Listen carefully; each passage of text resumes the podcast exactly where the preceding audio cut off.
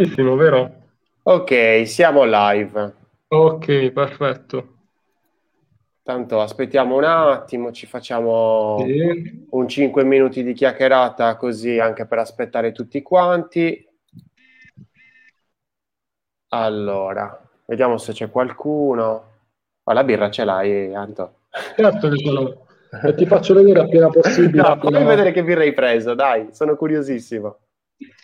Non ci crederai mai, l'ho presa in tuo onore. No, ogni volta. Vai, dimmi, fai vedere. Dai, l'hanno filtrata, dai, almeno sei stato di classe, una scelta di classe. Io la conosco fin troppo bene. Ho vissuto sei mesi alla Maddalena. Ah sì, Sì, vabbè, ma la Maddalena è un'isola lì. Quindi all'epoca ti parlo del 2000, 2006, 2007. Qui da noi questa birra non la conosceva nessuno. No, ma guarda che è uscita da poco, eh. Non è che da Sì. noi c'era da prima. Beh, eh, da- mi ricordo quando c'ero io, eh, già ne facevamo largo, largo uso. Ne abbiamo bevuta tantissima di questa. Ma poi quella è maledetta, e l'hanno filtrata, è maledetta, perché mentre l'altra è, mh, è gassata, e quindi Sì, te ne accorgi, perché comunque è, insomma, è gassata, siamo messi scende d'accordo con la maglia. Non abbiamo la maglia. No, è vero, uguale. sì, effettivamente è vero. Eh, no, dicevo, la l'icnusa normale eh, ti frega, cioè non, non ti frega perché te ne accorgi perché è gassata, mentre invece quando mh, l'hanno filtrata è meno gassata e quindi praticamente eh, va, va liscia, va liscia. Ok, Antonio è caduto, un attimo che aspettiamo ancora un pochettino.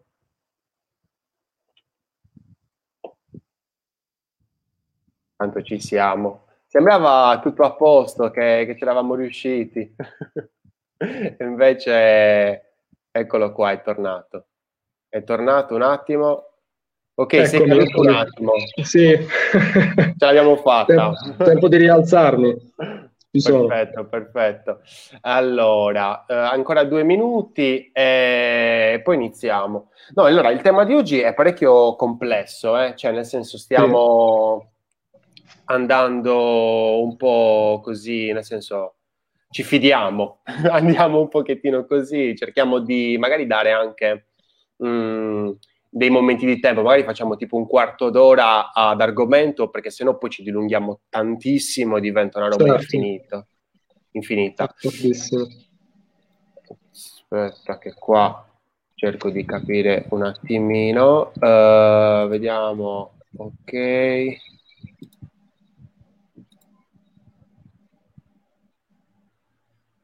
Ok. Allora, intanto possiamo mettere, guarda, il bannerino che ci dice, che fa capire l'argomento della, del della, della nostra discussione. Vediamo un attimo se, se lo fa.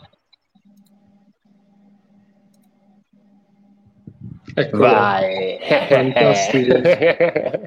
no, lo stavo bramando, veramente era tipo, era tipo giorni che vedevo gente che faceva stream con questi titoloni, adesso cavolo, lo faccio È io. fighissimo. Sono felice, un bambino, guarda, quando utilizzo queste, queste cosette da streamer. Quasi quasi Ehm, chiudo, adesso la apro io una live solo per fare sta roba qua. Solo per fare questa, così, così mi devi invitare tu per, per, per entrare là. Tanto io ho anche la, la pagina, il gruppo su Facebook ehm, attivo in modo tale che posso vedere tutti quanti. Magari non so, Allora, questo è vediamo un una- orario un po' particolare forse. Come? Ho detto magari questa forse è un orario, questo è un orario forse un po'... No, sono tutti orari particolari. Guarda, sempre, ogni volta quando metti una, una live in qualsiasi orario, praticamente c'è sempre qualcuno che ha cose da fare, così. Tanto poi comunque rimarrà mh, in uh, registrata, quindi insomma eh, tutti quanti potranno vederla. Allora, io direi di iniziare, anche perché abbiamo Sì. aspettato 5 minuti, mh, così almeno poi dopo tanto chi entra vedrà, insomma, si collegherà eh, anche con l'argomento. Siamo pronti? Stappiamo? Stappiamo. Io, io, ne ho presa una, guarda, me, la, me l'ha presa la mia compagna, è una roba che fa anche un po' ridere, fa anche un po' ridere perché eh, qui in Toscana agile si legge agile. Agile. agile. E quindi praticamente vuol, non c'è, vuol dire un po' tipo con disinvoltura agile sì, sì. in Toscana. E quindi è bellino perché sai anche agile, quindi sicuramente c'era tutto Sì, è a tema, diciamo che è a tema. Eh, io invece devo, devo, riconoscere che questa si è aperta velocissimamente, quindi questa è più agile. si è aperta da sola. si è aperta da sola. Vai. Sì, sì. Io l'ho già aperta, per cui possiamo... Allora, dai, parlaci di questa icnusa non filtrata. Allora, sei documentato? Sono... No, non sono molto esperto di, di birra in realtà. Mi piace solo berla, mi faccio consigliare solitamente, quindi non, non prendo iniziative culturali sulla birra, quindi non mi, non mi, informo più di tanto. Ma adesso ti faccio una domanda, ma mm, cioè, tu il bicchiere lo bagni prima di, mm, di versare la birra? No, guarda, oppure no, perché io non uso il bicchiere, bevo in bottiglia. Ah, bevi in bottiglia, proprio. Noi diciamo a bruncu, diciamo. Vabbè, a, sì, non, sì. So, a, non, So, a, stella, come, come si, si, si, dice in italiano, non lo so, però, vabbè, proprio... No, io preferisco la, il bicchiere perché così la sgasa un po', perché, boh, Dalle po mie parti, se più o meno, almeno da, da me, se mm, qualcuno beve nel bicchiere viene, viene un po' emarginato, dice ma che fai? Nel bicchiere bevi la birra, ma beh...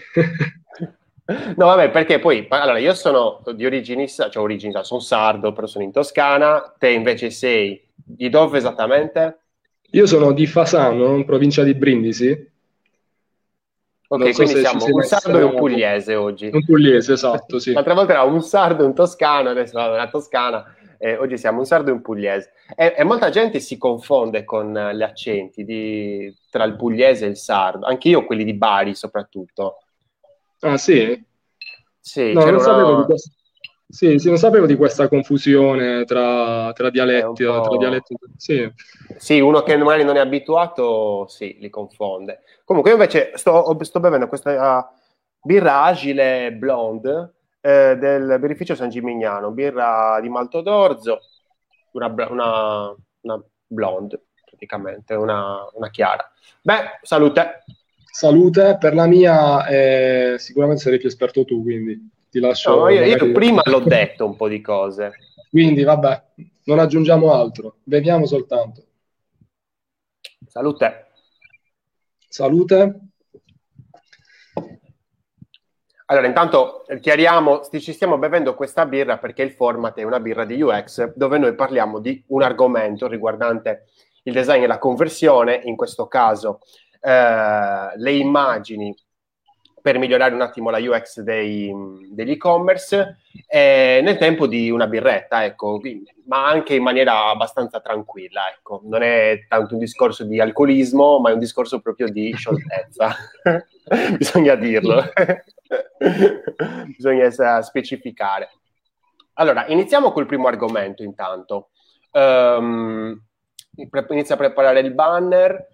Allora, uh, gli errori uh, più comuni. Uh, intanto, no, spiegaci un attimino chi sei, cosa fai, presentazioni, sì. dai, perché se no mm, magari conoscono sempre me, magari tu dicono chi è questo. no, allora cerco di essere sintetico.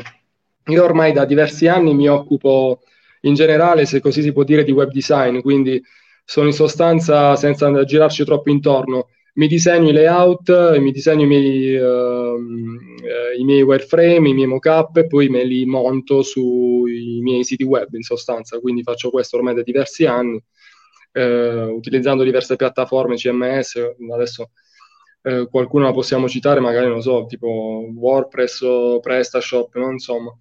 E, e, quindi insomma sono un po' un ibrido tra uno UX designer e uno sviluppatore. Eh, diciamo sono una via di mezzo. E, ehm, e, da, e quando sì, ho cominciato... Unicorno.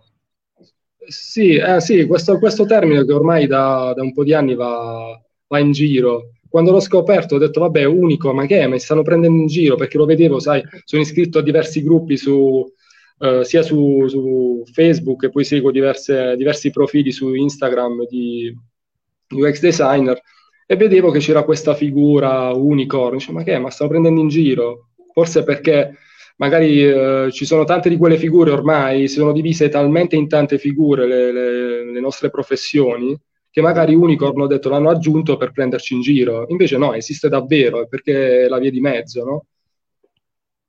E, ehm, e, quindi niente, poi posso dire che ho iniziato, manco a farlo apposta, ho cominciato dall'e-commerce.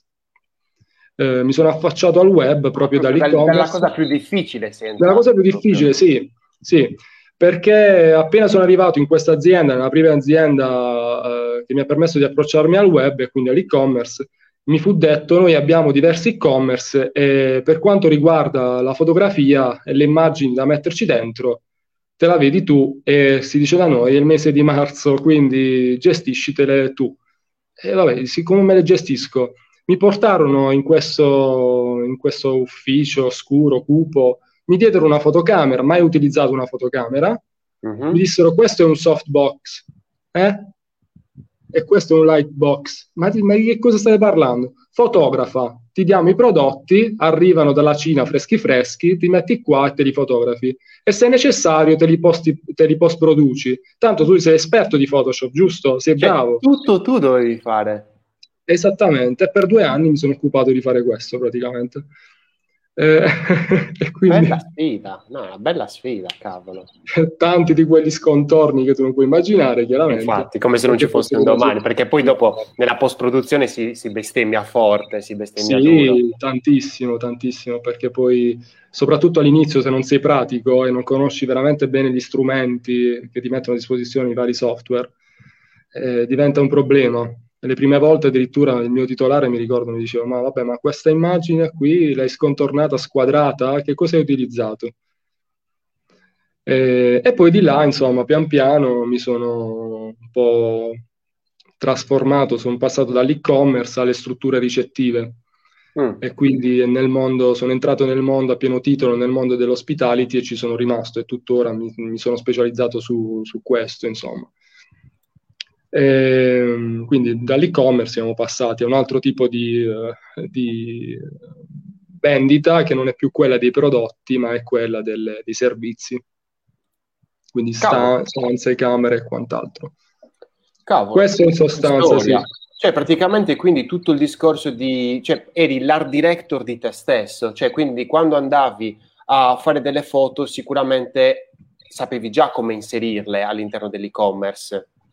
Sì, eh, però ovviamente con i pro e i contro, perché eh, chiaramente non avendo nessuno su di me più esperto che mi indicasse, mm, mi desse un po' le, già le dritte di come affrontare questo tipo di lavoro, non avevo la possibilità di imparare, quindi ho dovuto eh, studiare il doppio pur di di apprendere, di far mie quelle skills di, di, fotografia che non avevo. Infatti di là poi è nata la mia passione per la fotografia, che io prima non avevo, non conoscevo neanche cosa fosse un obiettivo, la profondità di campo, la regola dei terzi, non sapevo manco cosa fossero.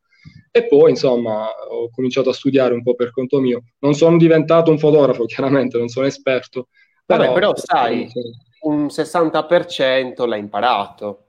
Beh, sì, sì, pochettino qualcosa sì, quindi adesso mi è, rimasto, eh, mi è rimasta la passione, lo faccio per passione, chiaramente non lo farò mai come lavoro il fotografo perché eh, nel momento in cui lo vado a fare per lavoro secondo me mi passa la passione e, ehm, e queste skills insomma mi sono servite, mi sono tornate utili tutt'oggi proprio per uh, questo tipo di lavoro e quello che stiamo andando ad affrontare oggi, proprio per questo argomento che stiamo affrontando. No?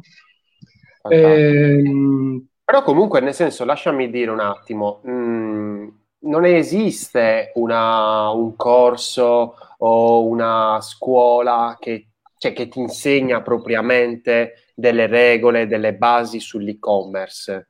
Cioè, magari forse negli ultimi anni, però cioè, se parliamo già di cinque anni fa, sei anni fa, eh, quello che voglio arrivare a dire è che alla fine mh, mm, nell'e-commerce, che è veramente un, bel playground, no? un bel campo di, di battaglia, eh, alla fine tutti gli insegnamenti ognuno se li trova da solo. Quindi sì. eh, è quasi un'auto. Eh... Beh, un po' non ti nascondo che è quello che un po' facciamo tutti. Apprendiamo anche dai big, dai grandi. Quindi io mi ricordo allo stesso tempo, così come avevamo eh, dei nostri e-commerce, avevamo anche un nostro marketplace su eBay e su Amazon. Quindi di là in qualche modo qualche informazione in più riuscivi ad averla, qualche informazione mh, che ricavavi vedendo un po' cosa facevano loro e quindi capendo un attimo, cercando di, più di capire, più di percepire che cosa funzionava, che cosa non funzionava, quindi nel momento in cui ti accorgi che Amazon posiziona una foto in un certo modo o ti richiede del, delle foto del, del dettaglio specifico delle foto di una dimensione particolare perché devi permettere lo zoom, allora lì ti rendi conto che queste, queste mh, caratteristiche sono importanti, per cui cominci a tenerne conto, scusa il gioco di parole, anche per i tuoi di progetti. Certo. E, ehm, e quindi poi niente, insomma, mh, apprendendo, apprendendo, un po' da questa, da questa mia esperienza e anche dai big, come ho detto poco fa, eh, sono riuscito ad avere una certa padronanza del, della fotografia per, per, l'e-commerce, per il web in generale.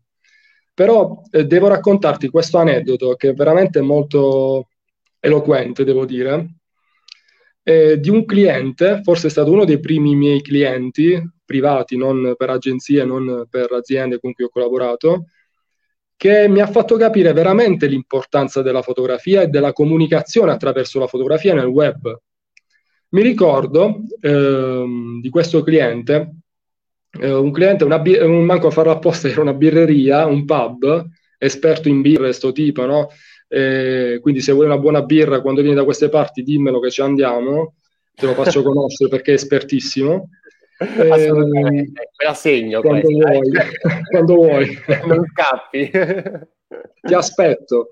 In realtà io l'obiettivo di questo progetto, una birra di UX, è farvi un tour, eh, diciamo, di birre da tutta Italia. È questo. Alla grande, quindi cominciamo con quella virtuale, poi che sarà una, poi quando vieni qui ovviamente non sarà più una, ma ce ne saranno diverse. Poi facciamo come Forrest Gump, no? Io passo tipo inizio da Milano, poi esatto. dopo scendo giù e tutti quanti si, si aggregano, no? E quindi arriviamo soltanto... magari a Palermo che siamo in, eh, in due milioni. Mi auguro soltanto che arrivi sobrio a fare tutto il giro dell'Italia, se ce la fai. Ah, allora c'è un bel training, eh? cioè nel senso, quindi... Devi allenare, beh, abbastanza certo. tranquillo. Poi, poi vediamo, cioè, se non arrivo sobrio, meglio così, insomma.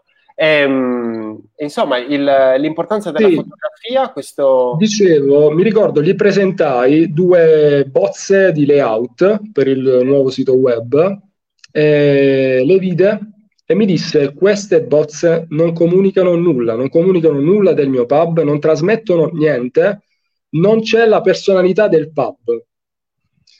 Vabbè, dissi ok, facciamo una bella cosa, te la rifaccio. Lo fanno anche per cagare, insomma. Sì, sì, senz'altro. Le palle, certe volte lo fanno proprio e dici però cavolo, a volte, però a volte ehm, bisogna capire, bisogna essere anche psicologi, il nostro lavoro è bello perché è multidisciplinare, bisogna capire anche che cos'è che stanno cercando, perché magari hanno delle frustrazioni e vogliono che quelle frustrazioni debbano essere risolte in qualche modo. Quindi se tu agevoli questo percorso, questo loro percorso, ehm, allora sei, ci sei dentro, diventi amico e quindi puoi accettare qualsiasi, eh, ti accettano qualsiasi cosa. Eh, vabbè, comunque, in sostanza, eh, ho rifatto la, la, bozza grafica, gliel'ho portata, lui era una persona molto egocentrica, questa cosa gliel'ho percepita, gli ho rifatto vedere la bozza, appena l'ha vista, avevo fatto veramente delle piccole modifiche, ho cambiato l'immagine, la prima immagine dello slider, se non ricordo male, qualche modifica al menu, impercettibili davvero. Appena lui l'ha vista mi dice questa è bellissima, ok, ci hai azzeccato, questo è il giusto compromesso tra quello che voglio io e quello che stavi facendo tu. Quindi non hai allora, stravolto tutto, hai semplicemente no, magari migliorato l'immagine.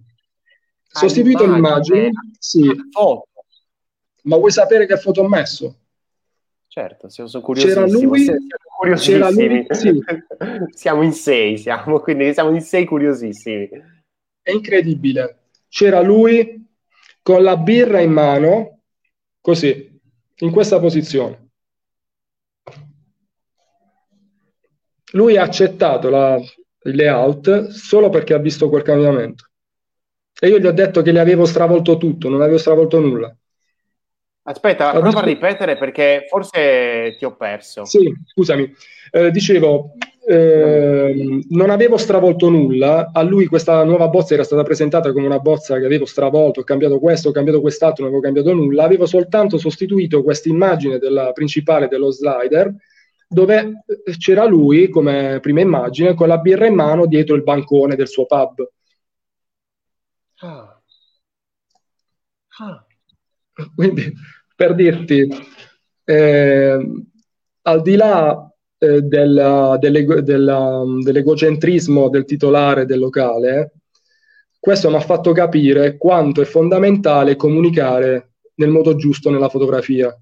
Lui si è rivisto e in quel momento, quando si è rivisto, chissà che cosa gli avrà scatenato la sua foto. Eh no, vabbè, l'hai beccato, era un, egoce- sì. un, egocentrico, quindi gli egocentrici, insomma, vogliono comparire, vogliono essere i protagonisti, vogliono essere al centro, ma non solo al centro come protagonisti, proprio al centro della foto, cioè proprio sì, a sì. livello di, eh, di, linee di, cioè, di fuochi e di linee di forza. Ehm, partiamo col primo argomento, va.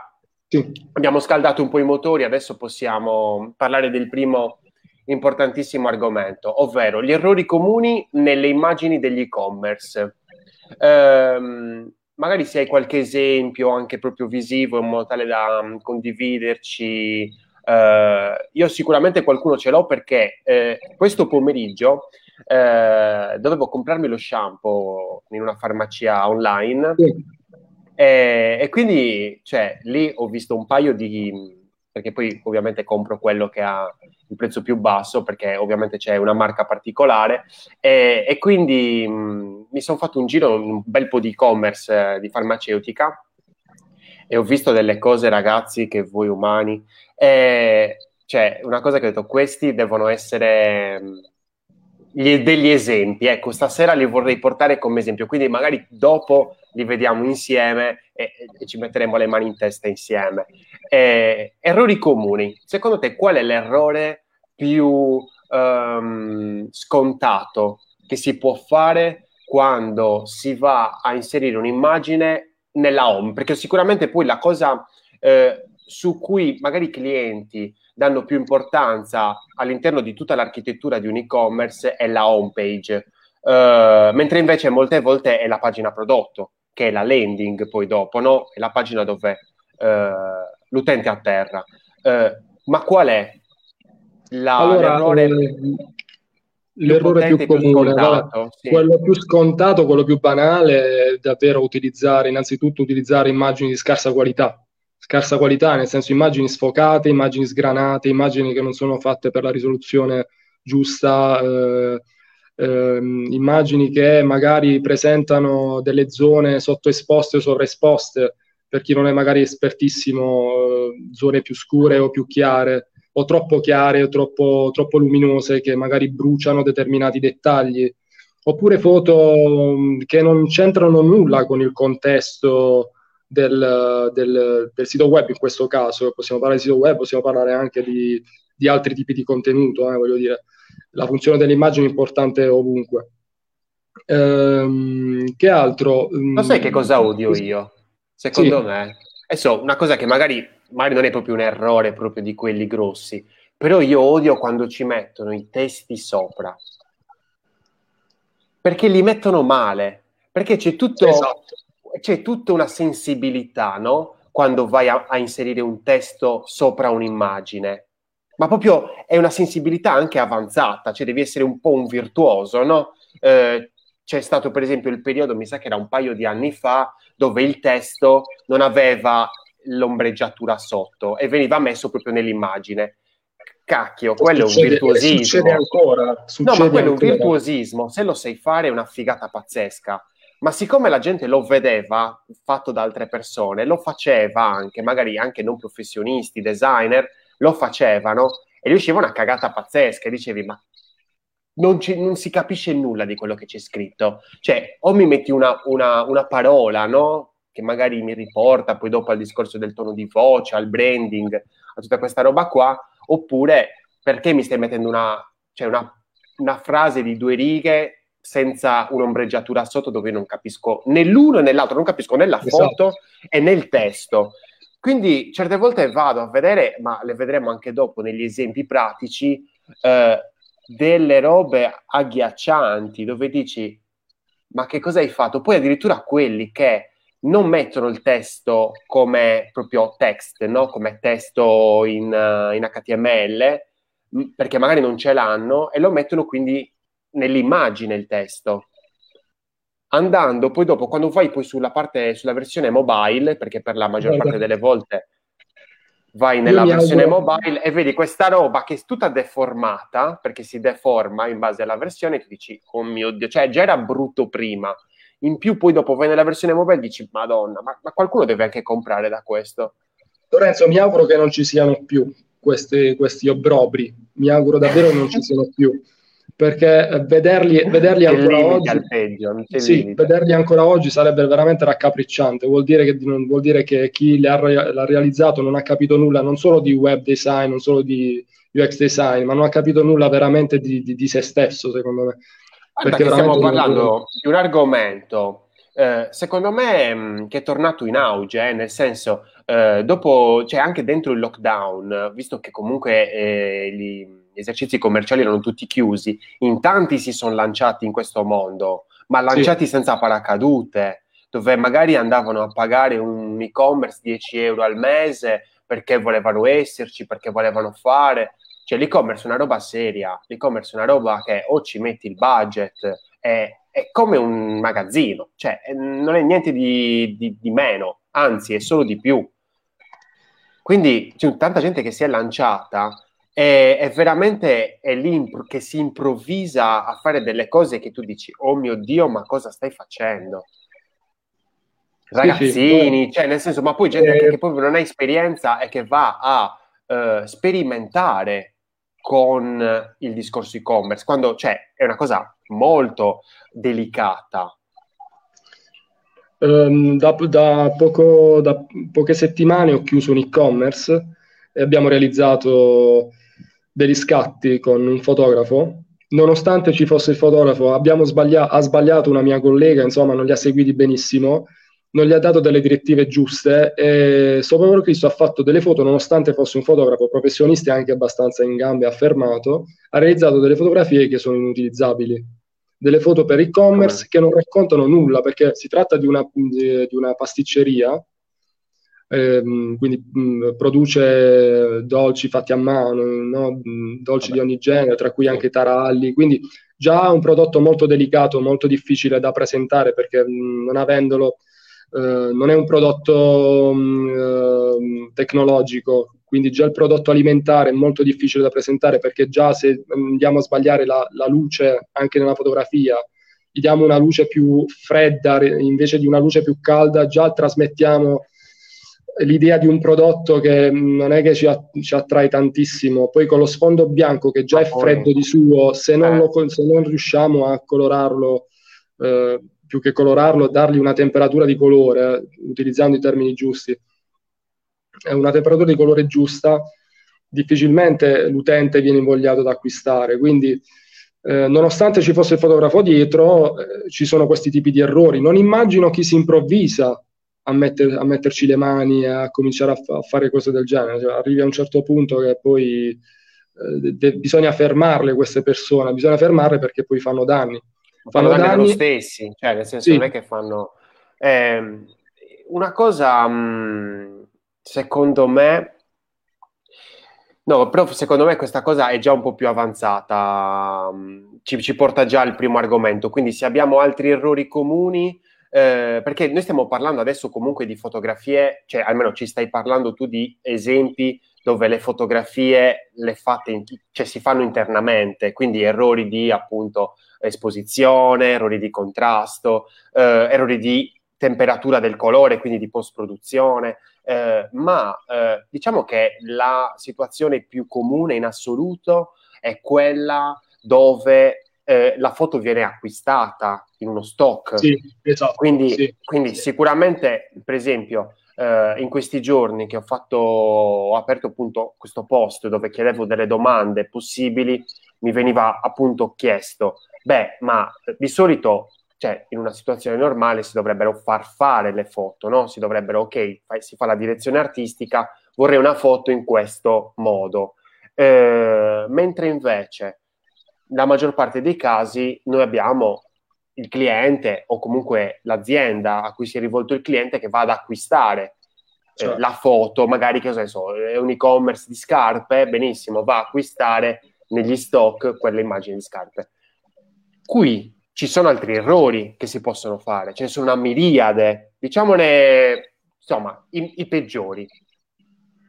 Allora, ehm, come hai detto tu, vabbè, la soluzione ideale sarebbe quella di realizzare una foto ad hoc. Non è sempre possibile, quindi molto spesso si va su questi siti di, di, di stock da acquistare. Lì, in, questo caso, in quel caso, bisogna stare attenti anche a dove si va ad acquistare le foto, nel senso che bisogna acquistarle, almeno quello, il minimo indispensabile è acquistarle, perché cercare sui siti free eh, immagini per un sito professionale... Su Google Immagini, cioè proprio No, assolutamente. Cioè, Google no, immagini che questo... sono protette da copyright di altre persone, che è una cosa che veramente c'è. Google immagini professionalità.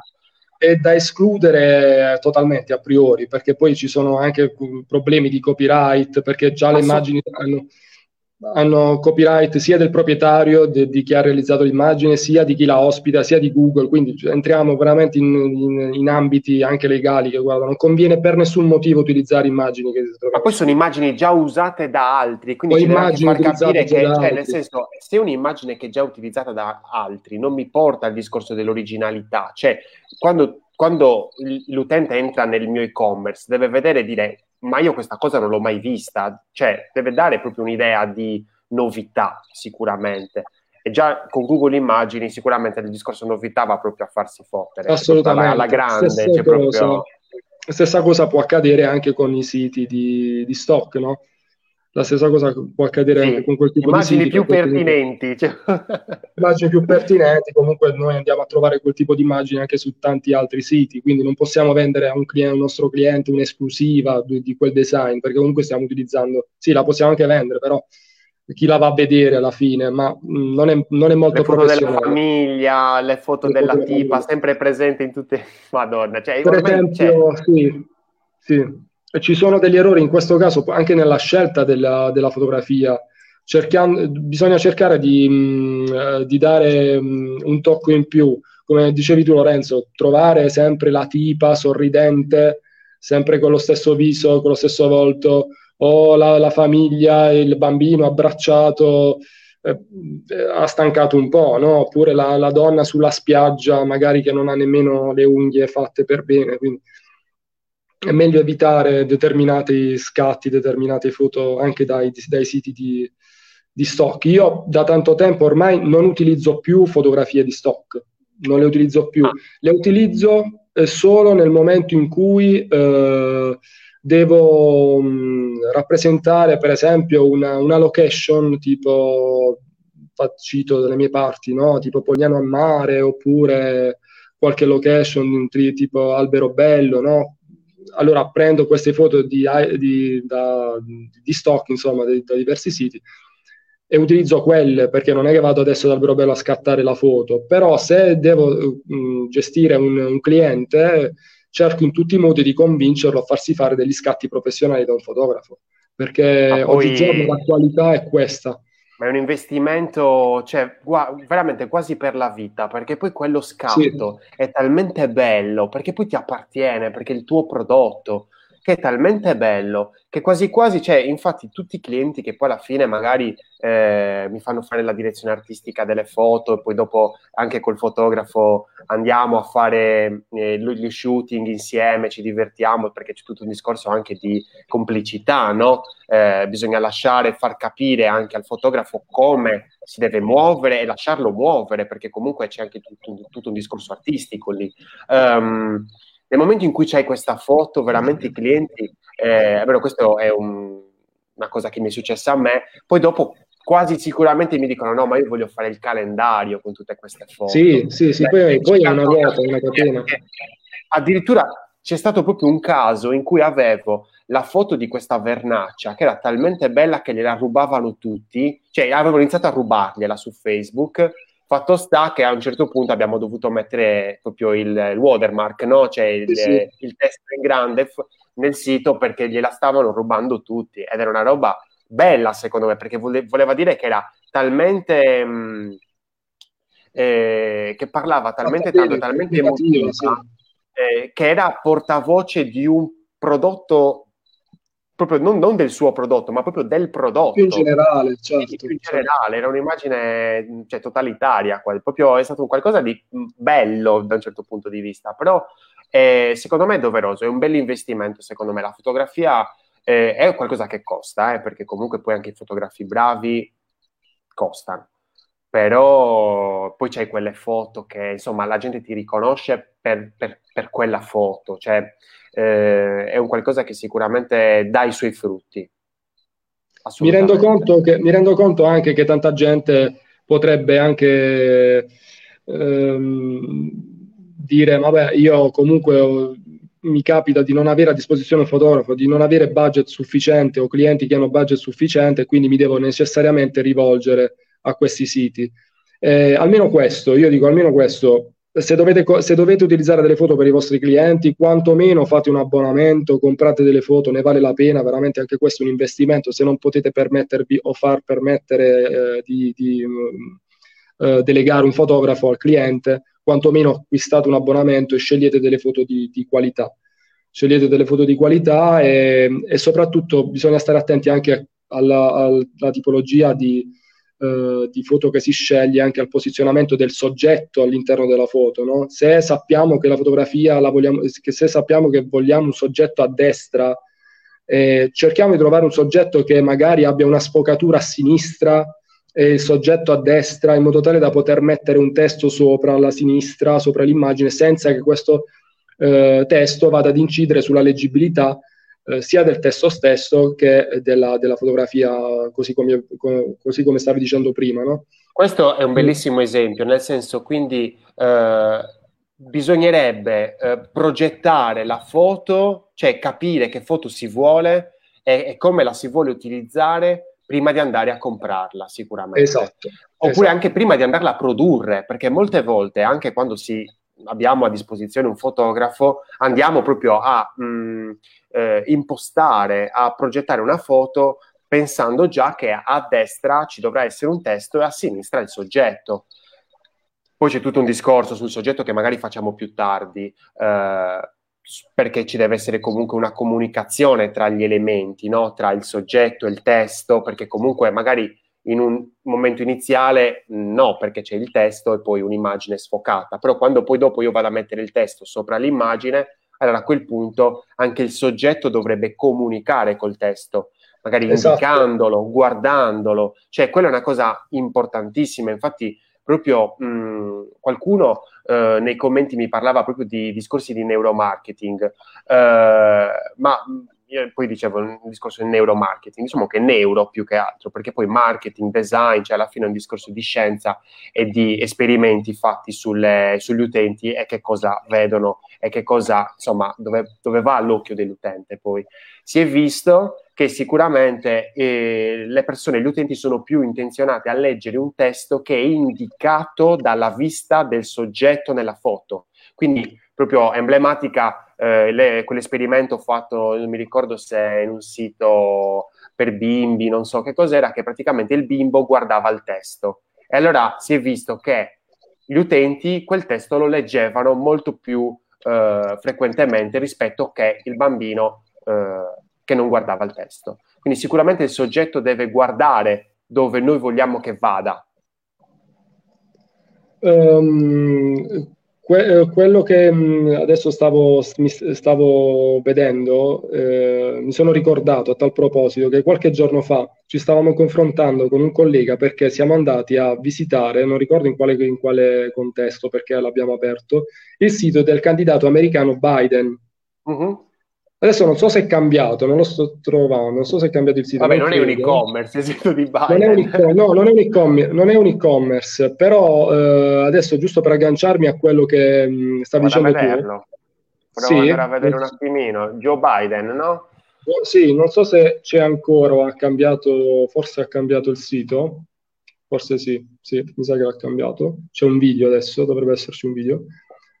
Ok, eh, allora Joe Biden anche se non è un e-commerce, era giusto per, perché mi hai ricordato il discorso del, della vista, no? del, del, soggetto che guarda in un senso o l'altro.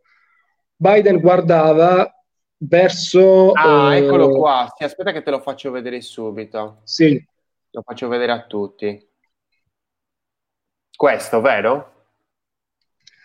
Mm, no, non è questo, l'ha cambiato evidentemente. Comunque, in ogni caso, no, l'ha cambiato. Peccato che non c'è più. Beh, Guardava, cavolo, però, cioè, nel senso, anche questo, che adesso vediamo un attimo subito. Eh, Joe Biden, vediamo qua, era questo. Eh, cavolo, peccato. Era quell'immagine peccato. di prima, sì, che guardava, guardava verso destra. Aspetta guardava verso che... destra, quindi uscendo, diciamo così, dal, dal monitor, no? verso destra, verso la, la destra di, di chi, chi, sta guardando la pagina. Aspetta che provo a rivederlo, magari in modalità incognito. Sto cercando di capire perché così almeno facciamo questo esempio ed è molto, molto bello secondo me.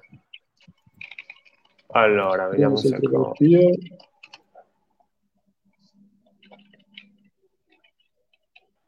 Una, sembra una cosa semplice andare nel sito di Joe Biden, però praticamente... Ecco, l'ho trovata, l'ho trovata. L'hai trovata? Eh, sì, non so. Allora, aspetta che... Condividicela. Non posso condividerli qua, magari vediamo se... No, non posso condividerla. Mandami pure il link che così... Siccome sono dal telefono, non so se riesco a condividertelo. Allora, dammi, dammi l'URL, così vado subito. Allora, prova a fare una ricerca. Aspetta che ti agevolo se riesco. Eh, vediamo. Eh, prova a cercare su Google Biden website. Uh-huh. Nella ricerca ah. immagini dovresti vedere la terza immagine, quella bianca, dove c'è lui con la camicia bianca, ah, tutto bianco. Sì, sì. Ecco. Aspetta, aspettate un attimo che la condivido tutto. Allora, eccolo qua. Questa qui, dici? Sì. Vediamo un attimo esatto. se, se, ci fanno andare. Adesso non c'è più, eh, perché hanno, ovviamente questa evidentemente era provvisoria, che l'ho vista qualche giorno fa. Ok. E ecco, questa lui, immagine?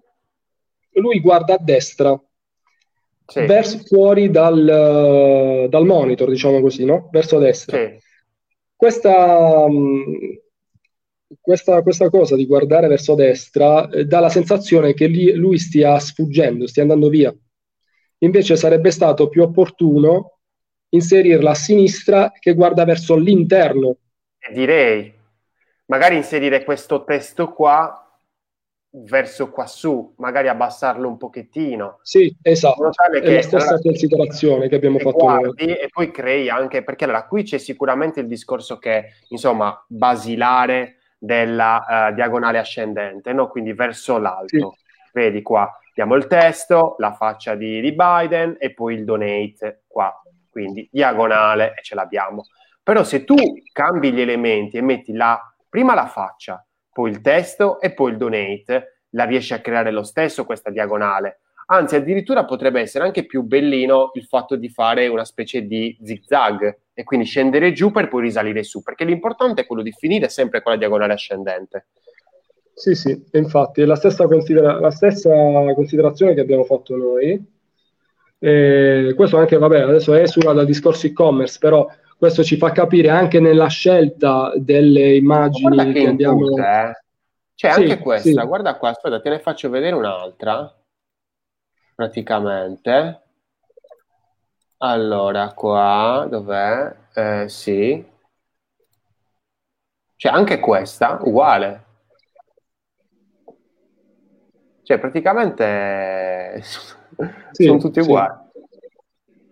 Questo non trasmette sicurezza, assolutamente. No. Ma un esempio scemissimo, proprio stupidissimo questo qua, eh? cioè della serie il soggetto che guarda in un punto fuori dallo schermo e dici, mm? e allora? Per esempio, nella scelta delle foto di, di, stock possiamo tenere conto anche di questi aspetti che sono molto importanti, anche se non sono foto fatte da un fotografo, a maggior ragione dobbiamo stare molto più attenti. Assolutamente sì, assolutamente. Andiamo a, al clou, proprio all'argomento più, più succoso che è il primo, secondo me, perché poi dopo tutto il resto va, va in divenire. Ovvero, Ehm, quali sono, fammi vedere un attimo la nostra scaletta, eh, le immagini nella home che bisognerebbe utilizzare? Esatto, questa è una bella domanda a cui cerchiamo di rispondere. Ma io allora, guarda, già due o tre esempi proprio pronti. io in realtà eh, ho trovato un esempio, un esempio vabbè, non, non solo de, di home, però un esempio che, di, di, fotografia fatta bene per un e-commerce che vende. Poi non so se è il caso di dirla adesso, di raccontarla adesso o di dirla più in là e, e concentrarci solo nella, nella, home. Andiamo di concetti adesso magari, poi okay. dopo facciamo una, 20 minuti dove facciamo vedere proprio esempi più allora, il concetto principale, eh, soprattutto nella home, vabbè, per, vale un po' per tutte le pagine, però soprattutto nella home, che è quella che comunque è ancora la pagina più, più, più importante eh, di atterraggio principale, è cercare di raccontare una storia su quello che si sta andando a presentare, quindi cercando di lavorare sullo storytelling, raccontare con le immagini e, fa- e accompagnarle ovviamente anche con il testo perché nel testo dobbiamo raccontare un po', dobbiamo dire un po' che cosa rappresenta quell'immagine correlata al, al servizio, al prodotto. Quindi volta per volta, ogni volta che andiamo ad inserire un'immagine, dobbiamo descrivere anche che cosa, che cosa significa quell'immagine, dobbiamo accompagnarla dal testo. No? E, ehm, la home, la home, innanzitutto bisogna stare molto attenti all'immagine principale, a quella above the fold, quella che si mette sopra, perché quella è la prima immagine che viene vista sia da, da smartphone che da desktop. E, ehm, e bisogna capire anche a livello mobile come mantenere la stessa visibilità di quell'immagine, perché se noi decidiamo di scegliere un'immagine con un soggetto che prende full width eh, tutta la, la, la, schermata e poi sul mobile vediamo che il soggetto viene tagliato, quell'immagine ha perso d'efficacia. Quindi dobbiamo cercare di trovare un giusto compromesso, dobbiamo scegliere un'immagine che possa essere anche, eh, come dire, croppata eventualmente sul mobile senza perdere di significato. E si acquisisce questa competenza con un po' chiaramente di esperienze, di errori, eh, però è molto importante mantenere sempre una coerenza tra l'immagine che utilizziamo per, per il desktop e l'immagine che utilizziamo per il mobile. Ehm, il minimo questo, cioè nel senso. Sì, sì, sì, sì, sì, Non è sempre così, non è sempre così perché a volte sul, sul desktop vediamo un'immagine bellissima, arriviamo sul mobile e perdiamo. Eh, mi è capitato proprio qualche giorno fa un mio collega che si era preoccupato di una barca questo, questo mare è bellissimo, questo orizzonte è bellissimo e c'era questa barca particolare, caratteristica, che veniva messa in risalto sul desktop, però sul mobile veniva tagliata, si vedeva il mare, ma la barca ah, spariva. Perché magari sì. l'immagine veniva centrata in veniva, una certa esatto. maniera e quindi ov- ovviamente veniva tagliato. E allora Pessimo, ci siamo ingegnati per... Eh, sì, il mobile ci siamo cioè, ingegnati. Senso, cioè, su mobile abbiamo il maggior numero di, di conversioni, eh, il maggior numero di navigazioni, quindi nel senso andare a insomma, squalificare il mobile è un qualcosa che insomma però lì per esempio c'era, c'era, un problema perché nel mobile il, eh, la barca la siamo, siamo, riusciti a spostarla, quindi veniva al centro, così come volevamo noi, però si sovrapponeva il testo che su desktop andava a sinistra e quindi in qualche modo abbiamo dovuto reinventarci. Quindi il, il, il testo è passato sotto e l'immagine con la barca è venuta fuori pulita senza nessun testo sopra. Quindi queste sono accortezze che bisogna considerare. Sì, Poi l'immagine... Quella che dicevi sì. all'inizio, secondo me, è la principale in assoluto, cioè ovvero il fatto che comunque l'immagine in home non deve essere proprio esplicativa della, uh, del prodotto, ma lo deve raccontare, lo deve presentare. Cioè esatto. la home è una di presentazione quasi, dove non si deve nemmeno parlare troppo. È un qualcosa di molto delicato, no? È quel dare la curiosità giusta. Poi dopo l'utente deve avere l'opportunità di approfondire il, il discorso ne, nelle pagine successive. E quindi questo discorso, che è un discorso dei massimi sistemi, il discorso della presentazione, sicuramente va a concretizzarsi, come dicevi giustamente tu, nell'immagine, che l'immagine deve presentare nella home. Quindi magari un'immagine che sicuramente um, abbiamo, qua, cioè quasi sicuramente inseriamo magari uno slideshow, un carosello, che poi è anche, come si può dire, ormai divent- sono diventati quasi tutti uguali un po' le strutture, quindi insomma magari anche cambiarle eh, non, non peggiora. Anzi, Sarebbe magari... da considerare, perché a volte mi è stata fatta anche questa domanda, de- anche io me la, faccio, me la sono fatta a volte, no?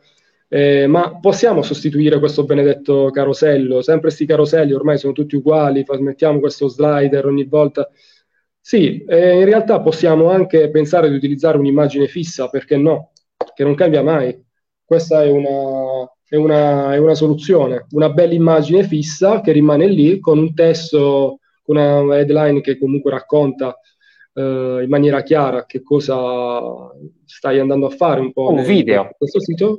O un video, per esempio, anche un video. Però il video, vabbè, comunque c'ha delle... Mh dei casini tutti suoi perché, perché, poi comunque su mobile devi crearlo in un formato diverso perché poi iOS non te lo fa girare in autoplay eh, Android with idem e quindi Apriamo praticamente un, ambito, un campo diverso. Sì il video è un'altra è un'altra cioè, il video è figo, è, è bellissimo sì. perché è un qualcosa di immersivo ma comunque porta con sé dei virtuosismi proprio a livello tecnico che bisogna fare, bisogna saper fare Ehm, se no, cioè, hai un video che rimane fermo con questo play bruttissimo, invece proprio su mobile è bello dare questa immersività.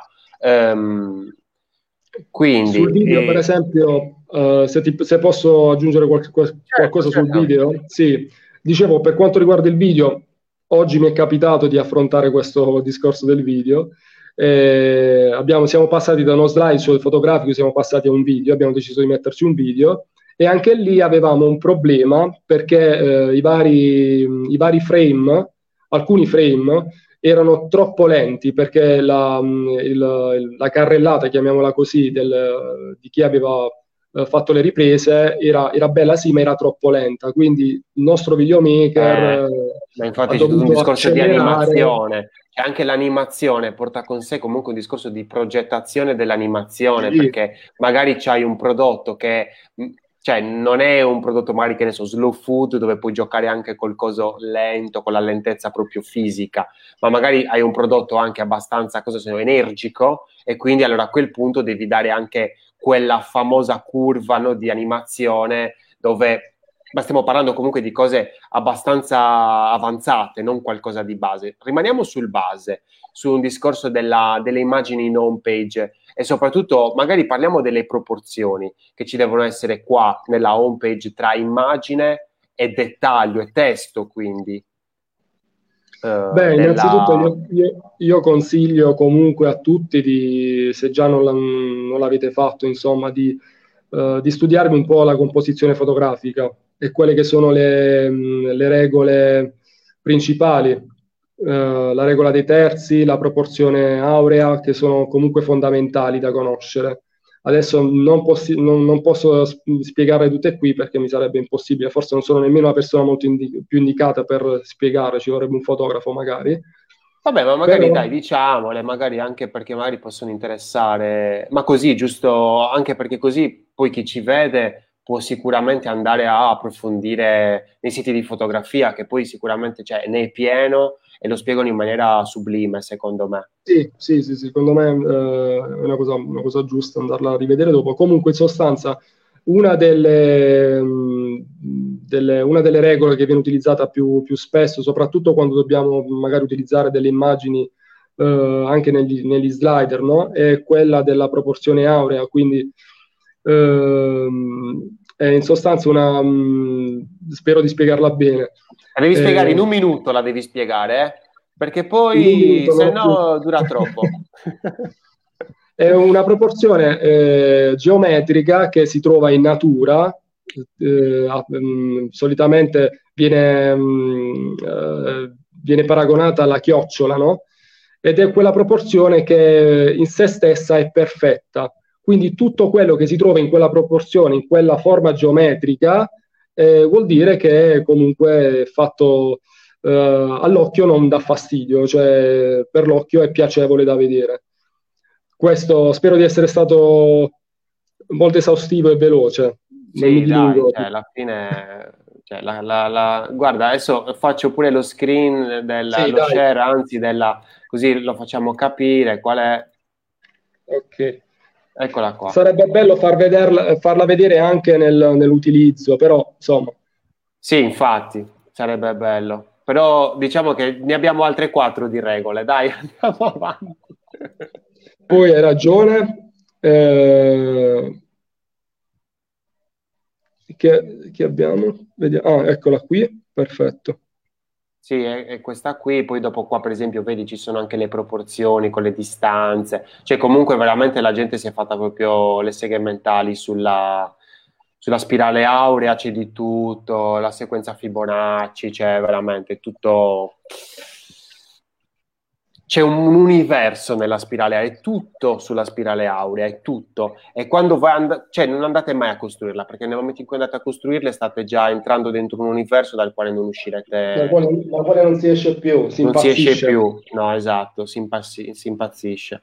Eh, però si impazzisce bene, dai. sì, sì, sì, conviene, conviene comunque impararla.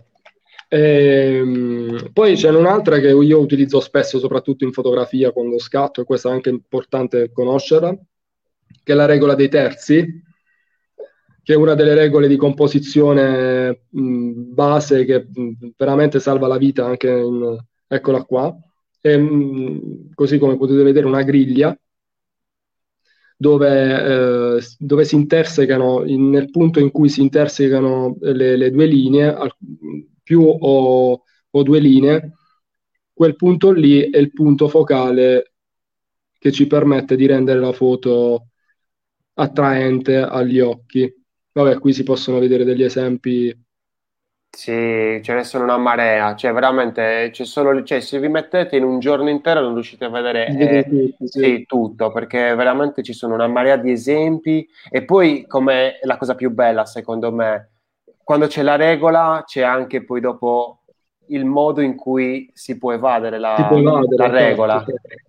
Anzi, sì. mol, mol, il, la, il, il, più delle volte è, è proprio bello quando eh, non viene rispettata la regola, ma di, cioè, volontariamente, non è un discorso proprio di errore, ma proprio quando l'errore si fa eh, volutamente. Volutamente, certo. certo.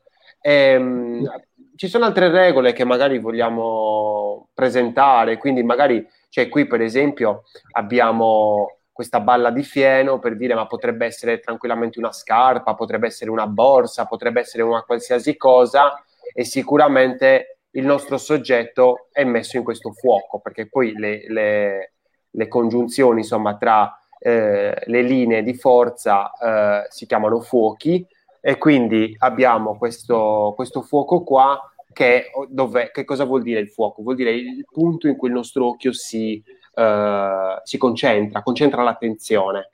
Uh, e quindi sicuramente poi ma non basta il soggetto all'interno di un fuoco, ci vuole anche tutto un discorso di armonia all'interno degli elementi della fotografia. Esatto.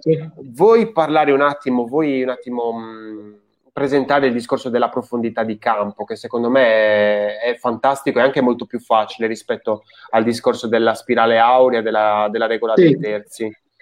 Sì, la profondità di campo che ehm, in sostanza eh, noi la troviamo quando vediamo quelle foto magari con il soggetto a fuoco e lo sfondo sfocato, no? Allora lì si, si lavora sulla profondità di campo.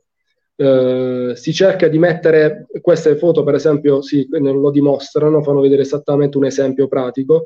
Queste sono delle foto molto accattivanti che io utilizzo spesso perché raccontano molto bene il prodotto senza fargli perdere il contesto. Questo tipo di, di fotografia eh, è molto utile anche nell'e-commerce quando dobbiamo far vedere un, uh, l'esempio di utilizzo del prodotto, il prodotto in un contesto specifico. Quindi mh, sia per un prodotto mh, eh, che può essere tecnologico, sia per un servizio. Eh, mi viene in mente per esempio un, uh, il food, per esempio il cibo, la fotografia di cibo è molto utilizzato anche questo tipo di lavoro, di, di tecnica. Eh, anche per esempio in, in, adesso mi viene, mi viene, in mente uno, uno slider oppure un'immagine eh, di presentazione di un prodotto dove si mette il prodotto in evidenza e mm, magari per esempio facciamo giusto per veramente per fare un esempio più pratico se vogliamo eh, così eh, vendere un ghiacciolo no? un ghiacciolo che, arancione possiamo mettere il, il, ghiacciolo arancione con uno sfondo bianco e vendiamo il ghiacciolo, ma possiamo dire che di qualsiasi gusto. Però se noi lo contestualizziamo, prendendo il ghiacciolo, mettendolo con uh, uno sfondo, mettendolo in un, so, in un, bicchiere di vetro fatto ad hoc, mettendo uno sfondo dietro uh, così sfocato in profondità di campo con delle arance, o con delle pesche, eh, si capisce subito che il ghiacciolo è alla pesca o è all'arancia certo. perché è certo. contestualizzato in quel, in, quella, in quel contesto. Non so se, però da, so se hai sentito un po', hai visto un po' sui social, però ultimamente, per esempio, sta uscendo un sacco di, eh, di, di persone, di utenti, di consumer, insomma, che stanno parlando di questo nuovo gelato, diciamo, no? Eh, soprattutto del gelato al pistacchio. E sì. Io questo l'ho notato, l'ho notato, immediatamente da quando è uscito proprio sul mercato questo, questo giugno, ma forse anche un po' prima, eh, dal, dal, packaging, per esempio. No? Pr- praticamente qui la fotografia era sicuramente la protagonista. Adesso vi cerco di farvi vedere. Eh, Groovy, sai che si chiamava? Groovy, eccolo qua Guardate per esempio la confezione com'è. Qui per esempio abbiamo una confezione che dice tutto, addirittura che gioca anche con un lettering sotto, però comunque la parte principale è la fotografia, il gelato, che è proprio appoggiato alla confezione e c'è un chiaro riferimento al pistacchio, al colore del pistacchio nella confezione esatto. e all'elemento pistacchio nei, eh, c'è qui proprio come accanto, in modo tale che... Corretto, comunque... Perdonami, mi, mi, vedi ancora, vero? Mi vedi? Certo. Sì. sì, sì, ok, ok. Ok. E quindi sicuramente hai un, un, collegamento, perché poi dopo comunque l'occhio eh, va a eh, analizzare tutti questi elementi e dice ok, c'è un pistacchio, c'è un gelato, ma vai a vedere che è un gelato al pistacchio e non hai manco bisogno di andare a leggerlo Infatti è scritto qui, magari in piccolino, ma sicuramente è un discorso che l'hanno voluto scrivere per dire, esatto, per, sì, sì, sì. Cioè, per dire ok, vabbè, lo scriviamo, ma comunque anche la gente lo capirà tranquillamente, cioè a prova di idiota, perché comunque c'è l'immagine del pistacchio, cosa che conoscono tutti. Stesso discorso per qualsiasi altro elemento, quindi nel momento in cui noi inseriamo, molte volte questo discorso del collegamento si fa anche in modo malizioso. Eh, certe volte si, per esempio, abbiamo un elemento e un altro elemento lontano. L'occhio guarda per forza, perché magari noi siamo um, occidentali e quindi guardiamo da sinistra verso destra, quindi andiamo a vedere l'elemento di sinistra e poi lo concludiamo con l'elemento di destra. Se la fotografia è fatta bene, ci racconta una storia, E quindi anche nel percorso che fa l'occhio, questa storia viene raccontata fino a trovare la sua conclusione, magari a, a, a destra, però molte volte magari continua all'interno di altre foto e quindi poi abbiamo, è, è solo una puntata di tutte le di tutto il resto. Sì, sì. Quindi sicuramente il discorso della storia, eh, ora che siamo comunque già da diversi anni, siamo in, uh, in un'epoca Netflix, eh, è assolutamente paragonabile al discorso delle serie, quindi ogni immagine potrebbe essere un episodio della serie come se la, la, la pagina addirittura fosse la stagione. E quindi una cosa molto bella è che magari in ogni, um, in ogni pagina del sito si va a, a, mostrare un tipo di fotografia che è collegata comunque alla pagina precedente, però in modo diverso. Cioè, la fotografia è, la, è, secondo me l'elemento più importante di tutto nell'e-commerce. Esatto, sì. Sì, sì. In assoluto e... Non, solo nel, non solo, vabbè, chiaramente non solo nell'e-commerce, soprattutto di, vabbè, parliamo di fotografia che a un certo punto deve essere creatività, veramente creatività, non solo fine a se stessa, fine a prendere la foto del prodotto, spiaccicarla lì, ma davvero deve raccontare il prodotto, deve creare una storia, deve invogliare ad acquistare quel prodotto perché c'è una storia dietro quel prodotto. Non... Creare un bisogno, certo, un'abitudine. Esatto. Eh, oggigiorno è molto importante secondo me anche perché t- tanta gente mh, mm, che produce landmade sta, sta cominciando a spingersi sull'online e quindi vuole differenziarsi e quindi raccontare bene quello che si vuole fare, quello che si fa a mano è fondamentale, fondamentale perché si vende la storia. Anche un, anche un locale, un ristorante, un ristorante vende sì i suoi piatti, però quei piatti eh, se fotografati bene, raccontano che cosa c'è dietro quel piatto. Raccontano la storia di chi, di chi, un, di chi si è fatto l'esperienza per realizzarlo, no? Quindi nel momento in cui andiamo in quel locale o acquistiamo quel prodotto, noi stiamo andando ad acquistare una storia, non, so, non più solo il prodotto così, eh, fino a se stesso. Per cui eh, il, il, la parte difficile è raccontare tutti i prodotti, cioè tirar fuori una, un progetto fotografico per prodotti che magari nemmeno immaginiamo. Adesso stiamo, stiamo vedendo il, il, gelato al pistacchio, però ci sono magari tanti altri prodotti che nessuno immagina, possono essere magari le maniglie del, del non so, antipanico. E come si mm. raccontano le maniglie antipanico? E là è un be- una bella sfida, cioè certo. vale a vendere. Quindi, perché tutti magari siamo bravi a vendere, che so, scarpe o biscotti o prodotti comuni. Beh, anche comuni. quello non è proprio semplicissimo. Sì, diciamo così, eh... dire, eh, tutti siamo bravi, tra virgolette, chiaramente, dire, non è così facile. Non è semplicissimo, però effettivamente quando poi dopo vai a parlare a un pubblico B2B e quindi allora c'hai il prodotto più di nicchia, più verticale, no? La, il bullone, la maniglia antipanico, esatto, il... il il salvatacco, cioè nel senso poi tutti quei micro... Allora vai a, a, fare un discorso molto diverso, dove molte volte, per esempio, una, una regola lì io credo proprio importantissima è, è, per esempio, negli antifurto. Quando, proprio questo è un classico, eh, nel senso sto, sto parlando proprio di un qualcosa che tutti conosciamo, quando devi, magari andiamo in un sito di un antifurto, adesso eh, tra poco vi farò vedere qualche sito di qualche antifurto, proprio la cosa più stupida che magari ci potrebbe venire in mente è quello di andare a far vedere un ladro che cerca di entrare in casa. Ed è una roba proprio di quelle dici, oh mio Dio, che cosa sta succedendo qua? Cioè, è la storia che non dovresti raccontare. Altrimenti perché ti acquisto a fare? Esatto, Poi... cioè, qual è, qual è, qual è, aspetta, aspetta, cerchiamo di spiegarlo bene questa cosa, perché è una cosa, secondo me, bellissima perché e non è banale. Eh, per te, Antonio, perché non bisognerebbe far vedere nel sito di un antifurto un ladro? L'immagine di un ladro, scusami. Perché io, eh, io utente, mm, non solo eh, non mi dai più sicurezza perché tu mi stai vendendo un antifurto, quindi il ladro io non lo devo proprio vedere, non lo devo più vedere. In più posso anche paradossalmente attribuirlo anche a te, che mi stai vendendo l'antifurto, che sei un ladro. Quindi proprio il significato del ladro che deve sparire, non, non deve proprio comparire nella, in nessuna parte, né, non solo nell'antifurto nel, eh, in, o in altri prodotti correlati.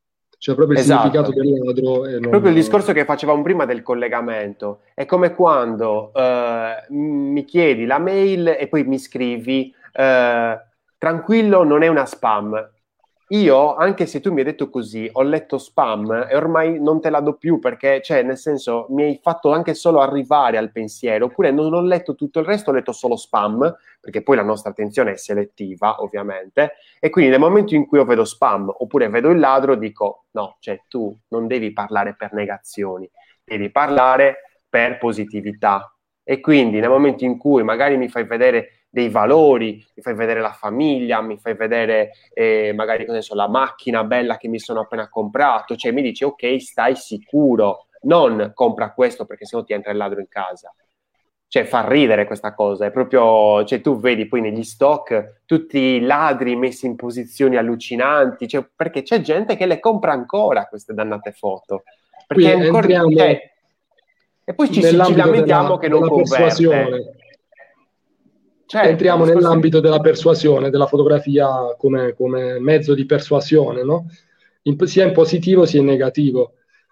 Ehm, poi, eh, non so Lorenzo, se posso aggiungere questa cosa che mi è venuta adesso, mi è, mi è balzata subito alla mente relativamente alla composizione fotografica, una, una, cosa importantissima che magari è banale, forse tante mm. cose banali io non le dico perché per me sono banali, ma mi rendo conto che ancora sono degli errori per favore, ve lo chiedo, per favore, vi prego, quando utilizzate le fotografie del mare, ricordatevi che Dio la, o la natura, per chi non crede in Dio, non ha mai creato un orizzonte che scende a sinistra o a destra, l'orizzonte è sempre dritto, quindi è quello che comanda. Non, non girate l'orizzonte da una parte e dall'altra perché non, non, esiste il mare che scende a sinistra. Cioè, almeno destra. dritte, dai, almeno dritte. Almeno ste foto, mettiamo, queste immagini, mettiamole dritte, almeno, almeno quello. Cioè, non dico di metterle bene con la regola dei terzi della spirale aurea, dritte, dritte dritte e positive, non devono far ricordare niente che fa paura, che, mh, mm, che fa schifo, nulla. Non usate robe che fanno, se vi fanno schifo a voi, non usatele. Se vi fanno schifo a, a, a, ai vostri amici, no, fat, fatele vedere. Ecco, una cosa, un bellissimo consiglio secondo me da dare è quello di fate vedere ciò che fate Fatelo vedere Fate... ai vostri amici, ai vostri, al vostro fratello, vostra sorella, ai vostri parenti, ai vostri genitori, fatelo vedere a qualcuno, Fate al vostro cane. Test... Fatelo... Fate dei test di usabilità familiari. Fatelo, sì, sono proprio, cioè nel senso, e sono bellissimi secondo me, perché un sacco di volte ho iniziato facendo i test familiari e veramente poi si crea tutto il casino, no? Chiama nonna, vedi un attimino cosa ti può dire nonna, e allora vai da nonna e ti dà la, la soluzione, capito? Perché poi devi fare come dice lei. Eh... Ma soprattutto un consiglio, quando lo fate, eh, non date suggerimenti a chi lo sta facendo, non ditegli fai questo, clicca qui, guarda questo, che pensi della foto, no, fateli fare e fatevi fateli dire che fare. cosa pensano. Non, fa, non, non, non, fategli la domanda, dategli quel qualcosa, quella pagina ditegli dimmi tu, fai tu. Perfetto. Non bisogna, se no, no, stiamo influenzando il test, ovviamente. Cioè, se no gli diciamo noi quello che devono dire. Ti piace? Cioè, non devono essere domande chiuse, domande aperte. Ma eh, capisco che noi vogliamo sentirci dire quello che noi sappiamo già, quindi vogliamo avere certezze e sicurezze. siamo però... degli insicuri patologici. e invece questa insicurezza è una, co- è una dote, la, l'insicurezza, perché almeno così, siccome non siamo sicuri, testiamo proviamo, riproviamo, ci facciamo un sacco di seghe mentali, passano il termine, magari anche inutili perché dobbiamo capire fino a dove possiamo migliorare. le seghe mentali. Allora io ho la sega mentale che mi dico, va bene, allora posso usare questa immagine, posso usare l'altra, Scri- me la scrivo, mi dico, ok, uso questa o questa, provo l'una e provo l'altra. Mantengo tutto quanto uguale, faccio una bit test, cambio solo la foto, vedo quale converte di più, eccolo fatto, la sega mentale mi è servita Invece noi ci facciamo un sacco di seghe mentali e poi non le facciamo. E poi non facciamo, non concludiamo. Non andiamo in questi stock, scriviamo, che cosa so, scarpe, e poi andiamo la prima perché non abbiamo un cazzo di voglia di andare a, a, a, a coso. Quando invece per cercare le foto ci vogliono ore, ore, ore. Io ci metto almeno un'ora a cercare una foto perché devi trovare la foto giusta,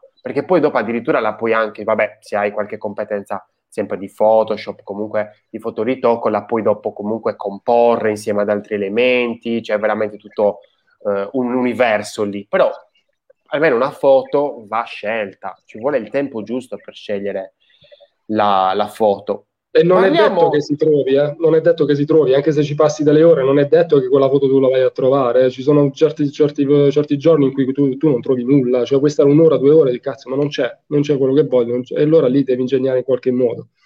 Devi cambiare anche il progetto a volte. Eh, Però, a volte nel senso, Uh, stavo guardando un video qualche giorno fa e si diceva una cosa molto bella, cioè dove c'era questo professore di fotografia proprio, uh, che diceva che insomma lui non è che disdegna il discorso del cliente che, si, che va a fare la fotografia uh, col telefonino, cioè ormai siamo nel 2020, cioè possiamo comprarci anche un telefonino veramente da 100 euro, che comunque un minimo di 8 megapixel ce li ha, quindi comunque un minimo fatte in condizioni normali, no? quindi fotografia, almeno che, ecco, se dobbiamo fare le foto, almeno non facciamo le controluce, ecco, sicuramente questa è la, la, cosa più... Quindi se c'è il sole, mettetevi sempre il sole alle spalle. Uh, fate le foto nel momento in cui c'è più sole, quindi magari o mezzogiorno, o le 11, o le 3, o le 4, ma non fate nel, nel, eh, nel tramonto, perché poi dopo, insomma, di tutto un discorso più romantico, più... Ecco, se, se dovete fare foto di storie, sì, che devono raccontare una storia, allora sì, siete perdonati, potete farle anche all'alba o al tramonto. Se dovete fare foto scientifiche, diciamo, no, quindi del prodotto, assolutamente no. Me, prefer- meglio fare una foto che ha più luce. E sicuramente è meglio fare la foto un po' più bruttina, però fatta dallo smartphone, piuttosto che presa dallo stock, comprata dallo stock. Sicuramente, Questo... vabbè, anche lì ci sono, ci sono delle, delle, regole, se dobbiamo fotografare anche con il telefonino, bisogna stare un po' attenti a quello che andiamo a fotografare, ovviamente anche lì mi, Però... mi raccomando la, la, messa a fuoco e anche, come diceva Lorenzo giustamente, cioè, il, dove, so dove... si vede, però di solito nella, nella, fotocamera c'è proprio la griglia che ti dà sì, la sì. regola dei terzi. Cioè questa griglia che vedete qua, adesso io ho un Samsung per dire, è, questa è la, è la griglia che vi serve a voi per fare i fuochi e le linee di forza, sono quelle, sono già costruite. Cioè, quindi non è che dobbiamo andare, cioè, un altro poi ti fanno la, la spirale aurea, cioè, cioè, Quella manca, quella bisogna aggiungerla. Quella bisogna... Secondo me c'è qualche, qualche app che, che ti fa... Sì, sì, sì. Ehm, andiamo eh, al prossimo argomento. Ci siamo stati un bel po'. Stati... Io, io ho paura adesso, sì. magari rimaniamo tipo tre ore di video. Eh, non so se ce la faccio con la batteria del telefono, però andiamo avanti. Sì, andiamo un po' più, sì. un po più spediti. Tanto ormai il più l'abbiamo, secondo me, anche detto, quindi facciamo anche più in fretta a ritornare. Eh, le immagini della pagina prodotto. Qui ci sono delle regole, vabbè, imprescindibili. Eh, queste, cioè su queste non, non, transigo, sono quelle insomma che un po' si, si conoscono già, ma sono quelle che uso spesso. Le immagini della pagina di prodotto. Eh, sfondo, se, vabbè, bisogna capire un attimo che, di che tipo di prodotto stiamo parlando. Innanzitutto, eh, ciò che non deve mancare mai sono eh, le foto una foto del, del, prodotto con lo sfondo bianco, facciamo vedere il prodotto senza distrazioni, quindi lo sfondo completamente bianco. Se non riusciamo ad ottenere lo sfondo bianco, ci sono dei, dei metodi per ottenerlo, Photoshop, ritagliamo, scontorniamo, facciamoci un po' il mazzo, scusate il termine, però cerchiamo di ottenerlo lo sfondo bianco. Ok, non ho Photoshop, ammettiamo che non ho Photoshop, eh, non me ne intendo di Photoshop, non lo so fare. Perfetto, Dobbiamo, io, io, io, io ce l'ho la risposta, eh? io ce l'ho la risposta. Ok, bisogna comunque attrezzarsi per, per, fotografare al massimo, tutto al più. A meno che tu non mi dici, vabbè, non ho neanche quello. Non ok, ho neanche la, la risposta? Se non hai Photoshop, non hai niente, non hai competenze, come fai? Eh, non so, ti devi affidare a un fotografo, cioè, altrimenti non apri no, l'e-commerce. C'è un programma eh, un'applicazione web, si chiama Canva. Ah, Canva, ah, ok. No, perdonami. Foto, tu gli metti la foto, c'è un filtro che si chiama tipo background, eh, togli il background, lo tocchi e te la scontorna lui. Ok, no, non lo conosco perché Canva non è... Se avete una foto e, e avete lo sfondo eh, che magari avete qualche oggetto, perché poi magari lo potete anche mettere qualche oggettino, potete giocare un po' di cose, però comunque deve essere chiaro lo sfondo, cioè deve, il soggetto deve essere al centro, sicuramente. Ehm, se avete problemi potete usare strumenti, tool come Canva, che vi dà questa, la possibilità di eh, separare, isolare ecco, il soggetto. Eh, il soggetto quindi no, deve non essere... Conoscevo questo... Cioè, conosco Canva, non lo utilizzo, però non conoscevo, non sapevo ci fosse questa, questa funzione. Know your enemy. Conosci il tuo nemico. Poi la, vado, poi la vado a vedere. Sì, vado a vedere. È bellino, eh, guarda che Canva è bellino. Non è sicuramente sì, il programma sì. da utilizzare perché c'è proprio è... Certo, non è foto, certo. Nemmeno GIMP, ecco. Vabbè, in ogni caso, se riesce no. ad, a farvi ottenere il risultato, va bene comunque. Voglio dire, il risultato è quello di ottenere comunque una foto, una foto scontornata che abbia uno sfondo bianco. Se non è possibile ottenere lo sfondo bianco, almeno un grigio chiaro, cioè cerchiamo di non avere aloni dietro la fotografia, di non avere pezzi grigi sopra, pezzi bianchi sotto, pezzi più scuri cioè cerchiamo di avere uno sfondo uniforme quantomeno, no? E poi vabbè, chiaramente stiamo attenti anche alla tipologia di, del prodotto, se il prodotto è proprio bianco, chiaramente non andrà, non, verrà, non risalterà tantissimo su uno sfondo chiarissimo, su uno sfondo bianco, bianco 100%, allora in quel caso bisogna valutare se, se si può optare per uno sfondo colorato o meglio ancora uno sfondo nero che fa risaltare Fammi il prodotto. Per dire, in esempio, uh, Google Home, per dire, no? che sì. è un prodotto uh, bianco. Allora voglio andare a vedere come, come lo, lo, promuove Google. Allora, vediamo un attimo. Facciamo una... Vediamo un attimo se... Aspetta, dove sto? Lo stai prendendo tu, ok? L'ho, pre- l'ho aperto io. Perfetto. Vedi, qua, qua ce lo inserisce proprio nero su fondo bianco, sì, quindi su fondo bianco, massimo contrasto, massimo contrasto. sì, massimo contrasto, quindi il contrasto è importantissimo, addirittura c'è proprio questa, questa animazione anche. E poi subito dopo racconta una storia. Vedi qua. Cioè, la, quotidianità, roba... la quotidianità, sì, della casa, l'utilizzo l'ambiente è una casa, Google Home, quindi ce l'hai a casa, nella tua quotidianità stai con tuo figlio e lo utilizzi nor- normalmente, poi ritorna di nuovo a fare un focus sul prodotto. E qua invece sul, il prodotto bianco, fondo bianco, questo è un virtuosismo. Cioè, fare un qualcosa del genere è molto elegante. Molto. Però bisogna stare molto attenti, bisogna saperlo fare, ecco il discorso delle regole e poi poterle evadere conoscendole perché lì c'è un gioco di ombre e luci che permette il, comunque un contrasto elevato rispetto al, allo sfondo bianco. chissà quante foto ne avranno fatto prima di sì. metterla e scegliere. Anzi, addirittura secondo me poi le foto migliori sono quelle che sono belle già di per loro, però poi dopo vengono anche sistemate, perché magari questa, questa ombreggiatura deve essere, magari è fatta artificialmente. Sì, sì non... per cercare di creare più contrasto, ecco, perché... Ma anche secondo me, anche secondo me è fatta dopo. Le, anche facendolo proprio artigianalmente, creare pro- cioè, la perfezione. Ecco perché l'illustrazione è molto più facile da quel punto di vista, perché puoi illustrare tutto ciò che ti viene in mente, puoi anche fare errori di luminosità. Invece quando vai a... Guarda che bello qua, che praticamente hai questo micro coso, che, micro effetto che, di, come se fosse un'onda, non so se lo vedi. Sì, sì, è quello che trasmette insomma le, la percezione di onde sonore, no? di, di vibrazione. Sì, e, sì. Ehm, mentre invece la, la, la fotografia comunque è nata, è nata come scienza, cioè nel senso che non puoi cambiare la luce, non è che puoi mettere uno spot e, e, dire la luce no, sì, però devi rimbalzare, devi creare un rimbalzo a livello proprio mh, di materiali. Quindi eh, è un discorso anche che per, per fare una buona foto bisogna anche riconoscere i materiali dell'oggetto.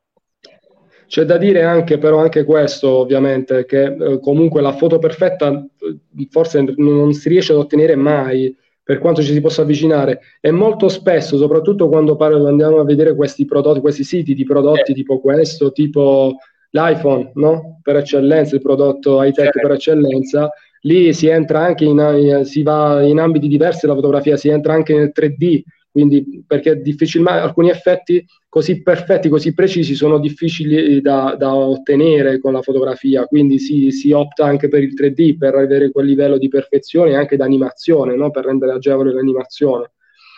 Quindi la fotografia sì, però poi a un certo punto, poi se si vuole andare ad un livello maggiore, eh, bisogna entrare nel 3D, non c'è niente da fare, un livello maggiore di perfezione. Quindi, eh, allora, sicuramente Prima di tutto nella homepage abbiamo la storia, quindi raccontare una storia. Eh, nel dettaglio della pagina di, di prodotto, allora abbiamo la concretizzazione, ma qui la storia la manteniamo, un briciolo di storia, oppure ci manteniamo proprio freddi sul prodotto? Cosa consigli qua, Antonio? Io consiglio sempre di, di, mantenere sempre quel briciolo di storia, di raccontare sempre il, il prodotto eh, in modo tale che sia correlato e che ti spinga ad andare oltre, che ti spinga ad, a, ad approfondire. Quindi, per esempio, questo viene, viene, fatto, non sembra, però vedi, in queste foto qui, adesso stiamo su Amazon, però magari sono dei siti anche fatti meglio dal punto di vista del, del, delle immagini. Non, non, parlo della struttura in generale di Amazon, che per alcuni aspetti è intoccabile. Però, per esempio, il fatto di eh, aggiungere i dettagli del prodotto, quello è un motivo in più per raccontare il prodotto e quindi per invogliarti a scoprire di più. Quindi, sì, guarda, ti faccio vedere il dettaglio magari zoomami sopra, quindi è, è, è, importante prevedere anche la possibilità di zoomarle queste immagini. Quindi sì, di far vedere qua, vedi, questo per esempio è un prodotto di Sony. Uh, io proprio di Sony, quindi io non è che ho preso un prodotto di una di uno qualsiasi strada, sì. esatto, cioè un prodotto di Sony che è un leader di mercato ormai da, cioè, da tempo immemore. Eh, andiamo a vedere un altro prodotto che stavo guardando eh, Logitech eh, webcam. E Logitech, Logitech fa un, un, discorso molto diverso eh, dove mi piace proprio il discorso della, mm, se non mi ricordo com'è che si chiami, forse è questa. Eh, cerco di farvelo vedere. No, non è questa. Scusatemi, vi verrà il mal di mare, lo so forse è questa, praticamente mostrava come se fosse una landing, eccola qua, eccola, sì, sì. prodotto. E allora qua mi sta facendo vedere l'immagine proprio per farmi capire proprio una macro, una super macro della, del prodotto. E me lo fa vedere. Me lo fa vedere da un'altra prospettiva però poi dopo va nel dettaglio. Allora me lo fa vedere magari col trepiede. Un esempio, eh, quello che è importante per esempio, non solo il dettaglio, ma anche l'esempio d'utilizzo, farlo vedere praticamente come funziona, è importantissimo, fondamentale. Affordability, affordability oppure comunque la, eh, l'accessibilità esatto. dell'immagine. Eh, la cosa, eh, una cosa molto bella che è stata testata è stata proprio quella di inserire proprio il soggetto dentro l'immagine come se si potesse prendere, quindi se, come se io che sono un destrorso, come se i destrorsi potessero prenderla.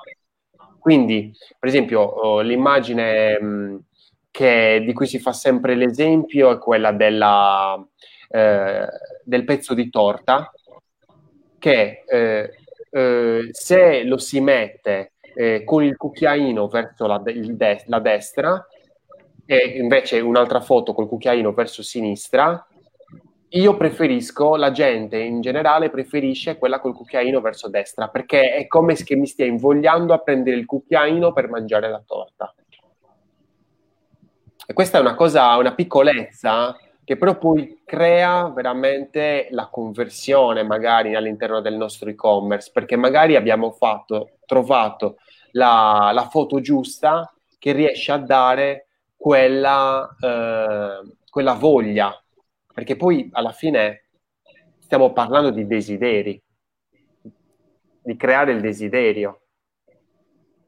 Poi, eh, se vuoi, ti, ti, indico anche un altro esempio, che questi prodotti, insomma, sono prodotti che solitamente noi siamo soliti vedere, prodotti high tech, comunque sono piccoli dispositivi, però mi ha colpito un sito, io lo voglio far vedere, di, che vende un, un, accessorio molto, non so, forse accessorio è anche sbagliato eh, definirlo, vende mh, questo prodotto che mh, non ti aspetteresti mai di trovare, magari a noi non servirà mai.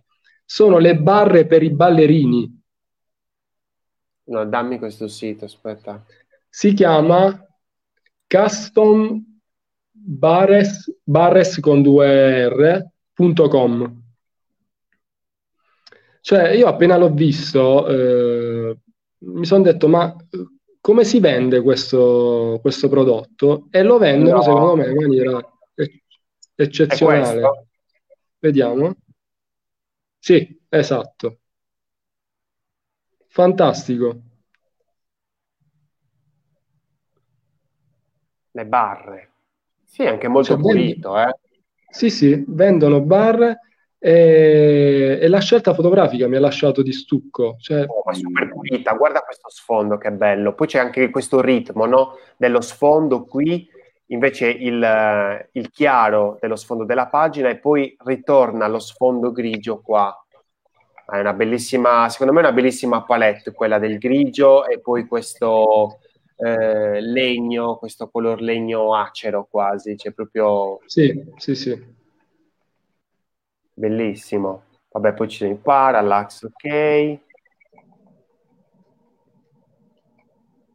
sono proprio belle le foto, cioè poi magari sì, il sì. sito di per sé con le scritte sono... potrebbe essere migliorato, però le foto sono veramente... Ecco, qui abbiamo comunque le foto isolate che, di cui parlavamo prima, anche per far capire un pochettino... Andiamo a vedere, adesso qua c'è per esempio la storia, ecco. Ancora la storia, qua vedi, fa vedere proprio anche come inserirle queste, queste barre ma poi, poi ci spieghi come ci sei finito su questo sito.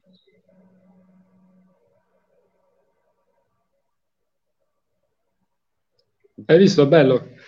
Senti, ci sono finito con una semplice ricerca in realtà, non ti nascondo che mi stavo, mi stavo facendo un po' di, di ricerca e qualche giorno fa e, e sono capitato su questo sito così per caso, non me l'aspettavo. Poi guarda, sì, eh, questa è bella questa immagine, sempre nella home, l'immagine è fantastica. Sì, sì. È proprio fantastica già da come arriva, proprio perché e... c'è, c'è una cosa così, da questo hai proprio questo, questo foro all'interno del logo principale di questa bimba che è bellissimo, che, che guarda il logo praticamente. Sì, sì. E poi piano piano che, che, guarda comunque anche il logo in alto questo, cioè nel senso è poi tutto voluto. È una scelta fotografica spettacolare. Poi sempre nella home, la foto, la foto finale, che è bellissima. Ehm... Questa? La foto, no, la foto finale della home, non so se è quella. Non so su che pagina sto. No, sto, sto, sto su eh, Pirouette Bracket for Bar eh, Fitness, vabbè, Pirouette Bracket c'è una foto praticamente che finisce, mi dispiace non poterla condividere, se riesce ad andare, finisce con una foto bellissima con le scarpe da ballerina sopra il footer praticamente. Aspetta, e che come quasi... si chiama il pirouette bracket? Eh, ah, pirouette. Pirouette bracket. Trovato, trovato, trovato. Sì, sì, eccola, sì, sì, sì, è quella, è quella. Non ci arrivo, eh. Mm. Sì, è ma che poi alla fine, alla fine, cioè, attenzione, questo è tutto un gioco di fotografia, perché qua tu hai il pavimento, il battiscopa, il muro, cioè questo hanno semplicemente finito con una, con una foto. Sì, e il fatto che tu chiudi il sito sopra il footer, come se quasi quasi stai passeggiando sul footer, eh, come se fosse un pavimento il footer. Eh... Ovviamente io vado a ispezionare per cercare di capire se come su mobile, che ovviamente c'è, non siamo mica togliamo magari il, il banner così riusciamo a vederlo per benino. Allora, intanto vediamo la home page. Allora, intanto vediamo che è un po', uh, come si può dire, un po' tutto ballerino. Sì, sì, un po'... Non so, non so il perché, ma uh, qua è tutto un po' ballerino.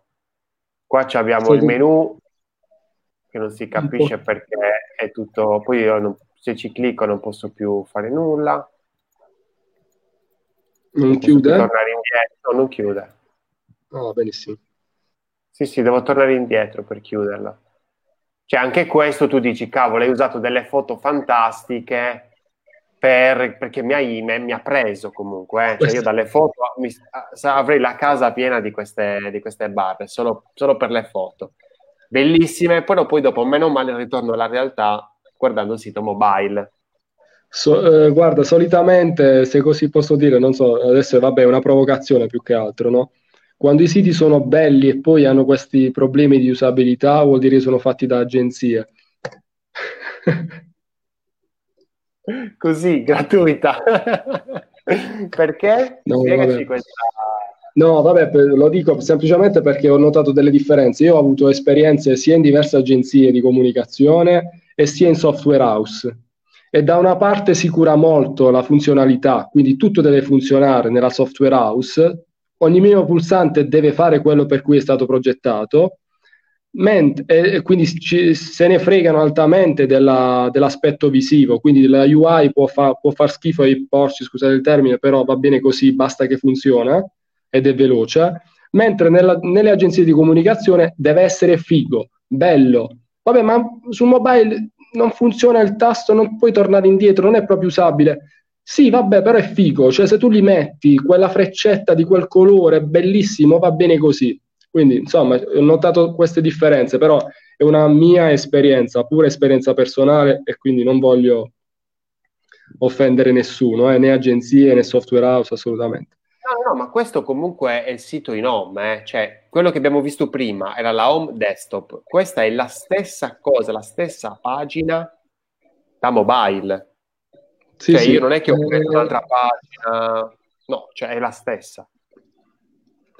È io in realtà non l'ho visto, vabbè, non ti nascondo, cioè non, non, l'ho visto da mobile, però adesso non ti sto a dire altri difetti, ma ne sto vedendo. Se vai a vedere il footer uh, da mobile diventa un qualcosa di raccapricciante, però lasciamo perdere.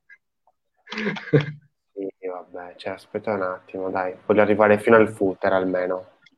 Non so se tu lo vedi come lo vedo io, io sono andato un attimo a... Lo vedo fare... così. No, no, là lo vedi bene, là lo vedi bene. Io sono andato a una risoluzione intermedia, non so che risoluzione ho beccato, vabbè, chiaramente non si può pretendere... Eh, vabbè. Ma guarda qua, no, no, guarda questo, praticamente c'è questo menu c'è questo menu sopra il, l'action bar, è una cosa bellissima questa. Sì, sì, si accavalla, si sovrappone, sì. sì. Oh, bello però questo esempio che mi hai fatto. Erano le foto fantastiche, bellissime, poi andiamo a vedere tutto il discorso di, di UI e di... Madonna, c'è UI, cioè, stiamo manco parlando di UI, stiamo parlando di buon senso, mamma mia. Sì, vabbè, e... poi qui insomma... Eh... No, vabbè, avevo beccato, vi chiedo scusa, avevo beccato una risoluzione intermedia, chissà, magari non esiste neanche, ecco perché la vedevo, vedevo il footer accavallato come, il, come leader, per cui come la navigazione. Eh... Poi ho visto quelle icone, vedo delle icone sotto nella barra sotto il footer, quelle icone citazione sociale, spedizione informazioni, quelle per esempio io le avrei evitate tutte quelle icone così. Eh, ce ne sono tante tante, sì. No, no, sotto sotto, nella barra fixed, sotto nel bottom footer. Ah, proprio il, la tab questo qui, dici phone, sì, help, sì, sì, sì, sì. sì, che poi è una cosa allucinante. La tab qua, vabbè, comunque esatto. dobbiamo concentrarci sulle immagini. Sulle esatto. immagini. Andiamo a fare qualche, mm, qualche, esempio, così ti, ti condivido io lo, lo schermo sì. e le puoi vedere. Hai qualche, mm, qualche e-commerce eh, sia in, per esempi positivi e sia esempi negativi eh, per andare un attimino ad analizzare le, la home page e la pagina prodotto. Quindi l'utilizzo sì, delle immagini nella, nella home page e nella pagina prodotto. Sì, fammi fare un attimo la ricerca, non mi ricordo se esiste più quel sito. Ce n'era uno che, non, che era tremendo. Vabbè, nel frattempo vi faccio vedere il sito sì, di, sì, di questo pomeriggio perché ragazzi, allora intanto tolgo eh, perché l'avevo visto da, eh, da, desktop, non l'avevo visto da, da mobile. Era questo, se non sbaglio, sì, era proprio questo. Allora, io c'ero entrato e praticamente non so se lo vedete no? Aspettate un attimo che ve lo condivido qua.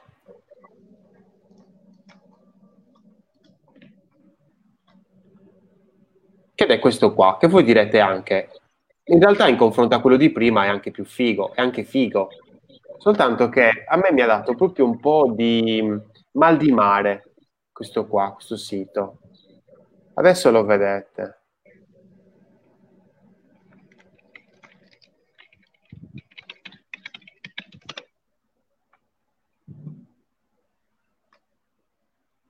questo sito qua, che è un delirio di cose messe una dopo l'altra.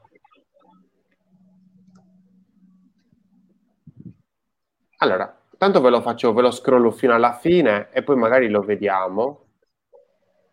Tu Antonio comunque hai trovato... Sì.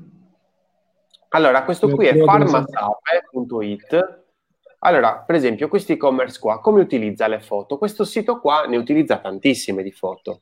Cioè, per esempio, qui una cosa che a me personalmente disturba tantissimo è l'utilizzo di troppe foto. Cioè, quando utilizziamo, cioè la foto è un qualcosa di molto potente, quindi dobbiamo avere il controllo sulla foto. Se utilizziamo troppe foto, stiamo perdendo il controllo stiamo eh, andando a confondere troppo l'utente perché la fotografia acchiappa l'attenzione. Quindi, per esempio, io qua non vado nemmeno a leggere il filler correttivi, filler volumizzanti, filler antirughe, ma vado a guardare questa immagine, vado a rimbalzare poi mi finisce con un testo che è lunghissimo e dico, sai che c'è, per quanto è fatto bene questo testo, perché comunque c'è diversi stili e quindi mi invoglia a leggerlo, eh, sono poche parole, ma comunque in ogni caso ci sono altre immagini da guardare. E quindi io, il mio occhio dice, sai che c'è, io non, me, non mi metto nemmeno a leggerla questa roba, continuo perché sono attirato da altre immagini. È come che il nostro occhio sia un insetto e l'immagine un fiore, quindi deve andare per forza da una parte all'altra. Qui sarebbe, avrebbe convertito molto di più per dire credo, l'avrei provato se fossi stato il designer di questo di e-commerce, a togliere queste immagini sotto oppure dargli maggiore spazio in modo tale da cercare di convertire meglio quest'area, perché qui ogni immagine porta a una sezione differente. E sembra quasi quel famoso sito dove hai immagini in ogni, in ogni parte e dovunque clicchi c'è cioè, tipo una specie di campo minato, dove io qualsiasi cosa io clicco qua mi porto da qualche parte, è un campo minato.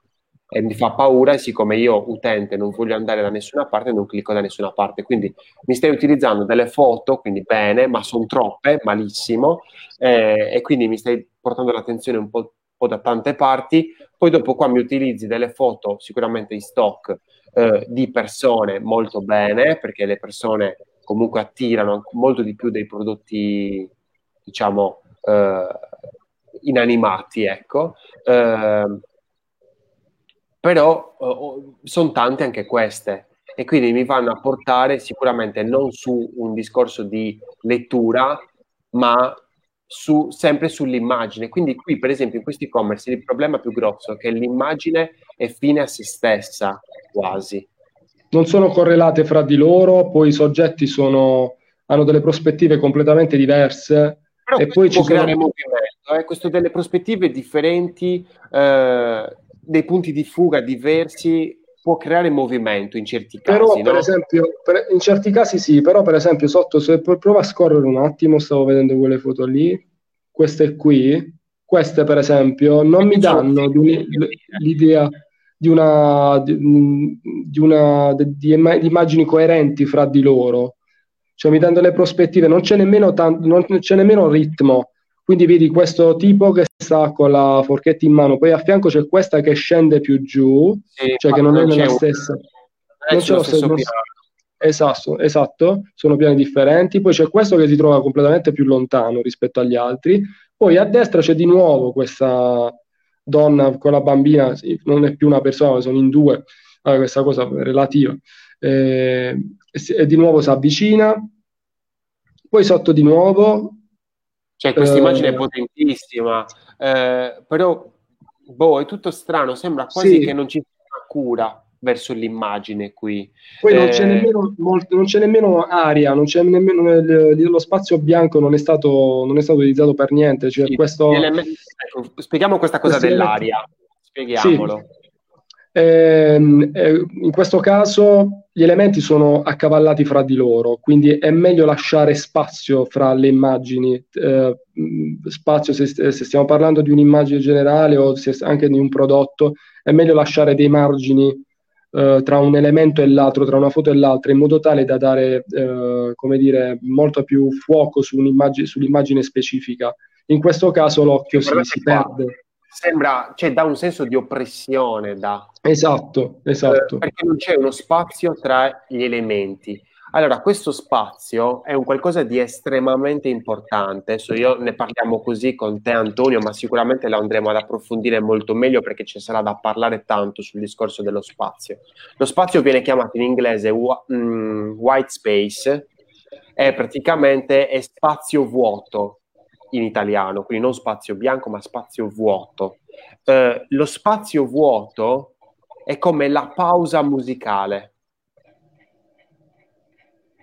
lo spazio vuoto non è spazio passivo, ma è spazio attivo, perché porta la nostra attenzione verso l'elemento che è al centro di quello. È come quando la nostra pausa, non so se vi è mai capitato di ascoltare qualche canzone, c'è poi il parallelismo tra musica e design, e secondo me è sempre azzeccato. Eh, quando magari c'è una canzone, c'è lo stop e poi dopo ricomincia, c'è, c'è più groove, c'è più c'è più attenzione dopo, dopo che c'è stata una pausa. Quindi ecco che lo spazio eh, bianco, il spazio vuoto, il white space, è uno spazio attivo che ti aiuta. Separiamo, lasciamo respirare ogni elemento nell'e-commerce, perché dobbiamo dare un'idea di pulizia, di chiarezza, perché se noi mettiamo oppressione, sicuramente diciamo, quello lì dice, sai che c'è, mi sta già prendendo anche un po' alle palle ora me ne vado in un altro e-commerce. Sì, non, è, non, è, difficile che succeda, succeda spesso. Eh, perché l'e-commerce comunque ha come obiettivo quello di vendere, non è come magari una pagina, prodo- una, un servizio web dove magari deve affascinare, deve piano piano un attimino invogliare. È un discorso proprio che deve vendere, deve vendere, creare il desiderio e te non lo crei il desiderio con la confusione. Quindi sicuramente eh, bisogna stare molto attenti. Eh, abbiamo l'esempio che volevi fare? Sì, allora, quello che mm, io non farei mai, mangiarepugliese.com, io l'ho, l'ho preso come riferimento.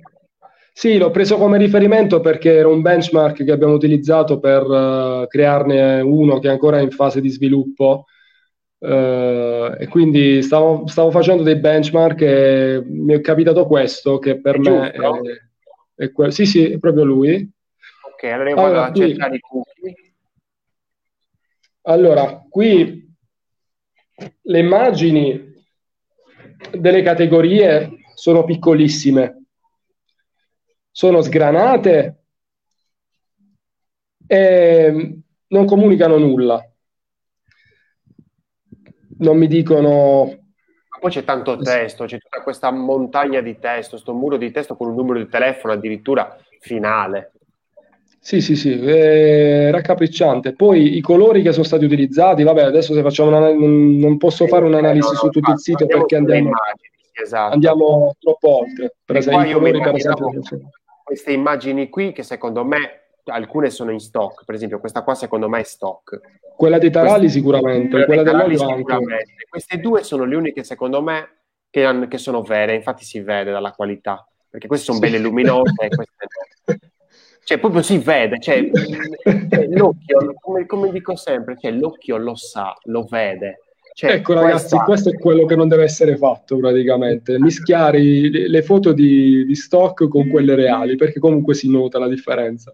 Poi anche questa cosa, il barattolino di olive, e guarda questo, è la salicornia in olio d'oliva, che il barattolo è molto più grande rispetto a quello di olive. Magari nella realtà quello delle olive è più grande rispetto alla grande di, esatto, non, non, hanno la giusta di proporzione, giusta dimensione. È un casino questa cosa.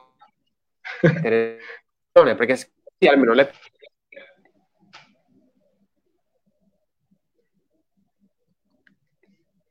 Eh, si è persa un po' la connessione? No, eccoci. No, ecco, ok, ci risiamo. Eh, a un'ora e cinquanta ci siamo Doveva essere un'ora, eh. stiamo, andando, stiamo andando a ruota libera. Sì, tanto poi comunque sarà anche su YouTube, quindi comunque lo, lo si potrà vedere anche in piccole parti, ecco.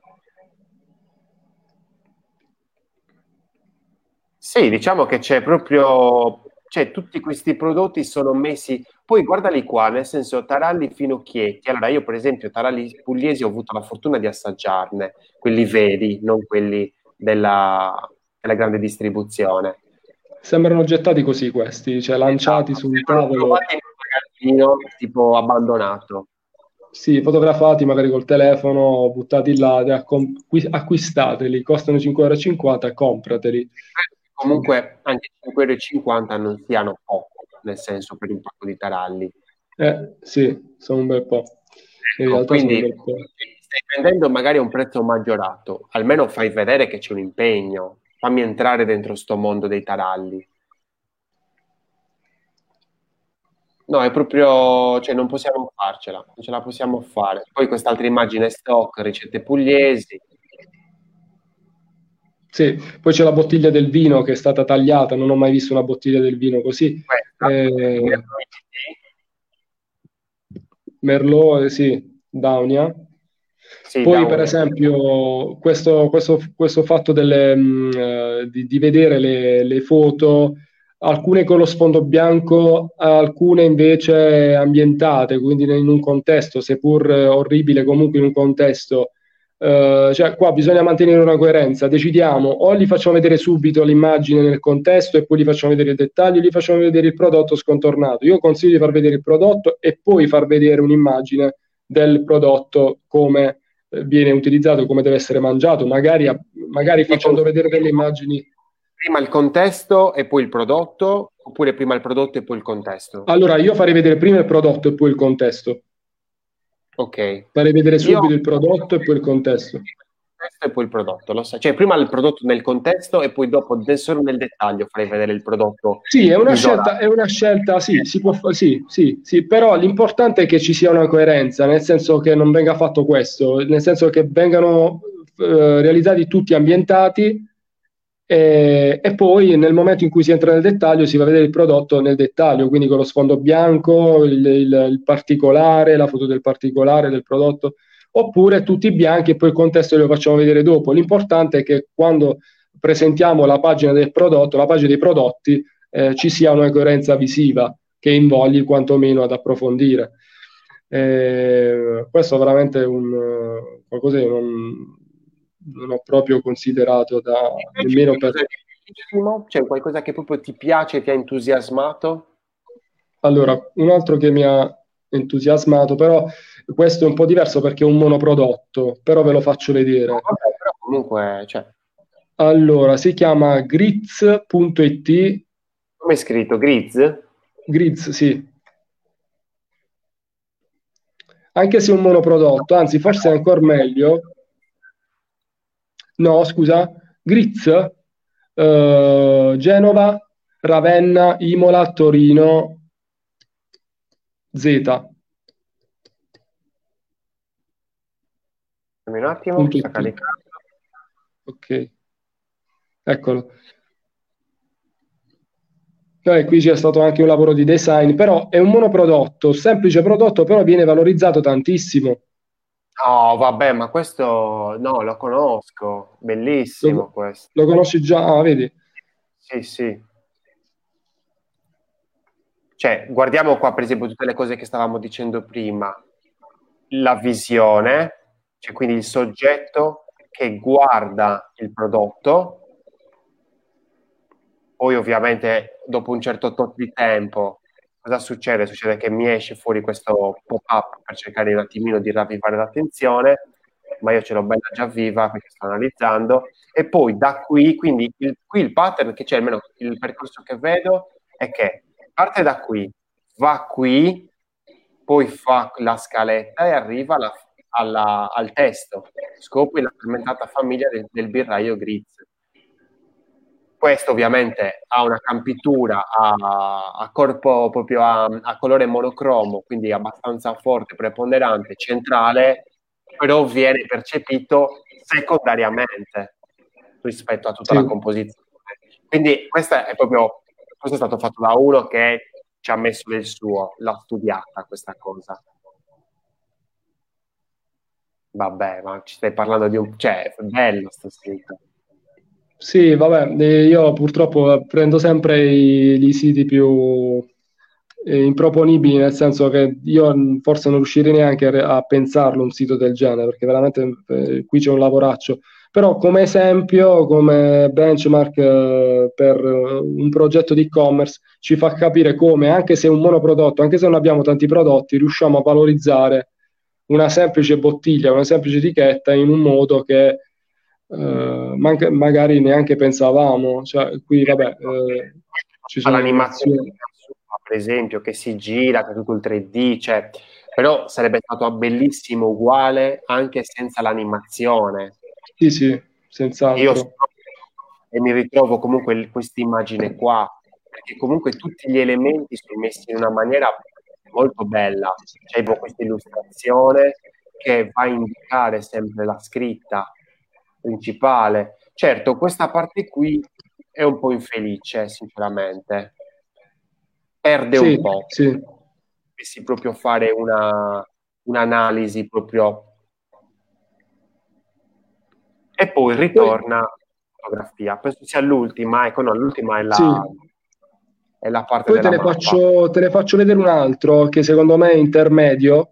Vabbè, qua stiamo parlando di un livello un po' più elevato anche di design, non solo di fotografia e, ehm, non so, così magari lo analizziamo insieme, vediamo un attimo velocemente cosa ne pensi. Si chiama Zio Pasquale, che fa la stessa cosa del prodotto pre- eh, precedente, vende prodotti pugliesi, ma soprattutto taralli. .it? Sì, ziopasquale.it. Sì, chiudi questi pop-up che fanno... Vabbè, ma questo ne parleremo magari in un altro. Ok. Questo, per esempio, io l'ho preso per alcuni aspetti come benchmark per il progetto che, su cui sto lavorando. Per alcuni aspetti. Beh, secondo me questo non è fatto bene. Cioè, la foto è fatto molto bene, ma guarda la composizione. Sì, la composizione non mi piace, però a livello, per esempio, di presentazione del packaging, per esempio, se scorri sotto, questa la, la, la slide mi piace. Addirittura, adesso scorro comunque. Sì. Vabbè, questo è bello però. Qui per esempio i prodotti vengono messi in risalto con, lo, giusto, con il, lo spazio giusto, con la dimensione giusta, in proporzione, non ci sono prodotti più piccoli, più grandi, più scuri. Sono uguali, esattamente uguali, cambia solo il, il colore, sì. praticamente la dicitura, sì. Mi trasmettono un po' di sicurezza in più rispetto a quelli precedenti, al sito precedente. Ecco qui la, la, le foto nel contesto, per esempio. Sì, qui cambia il contesto, però vediamo che è sempre centrale, cioè qua è centrato, sì. qua è centrato, qua è leggermente non centrato, ma glielo perdono, nel senso non è così eh, un qualcosa di così sbagliato come prima che avevi un volto su una, un livello e l'altro volto che era totalmente sballato.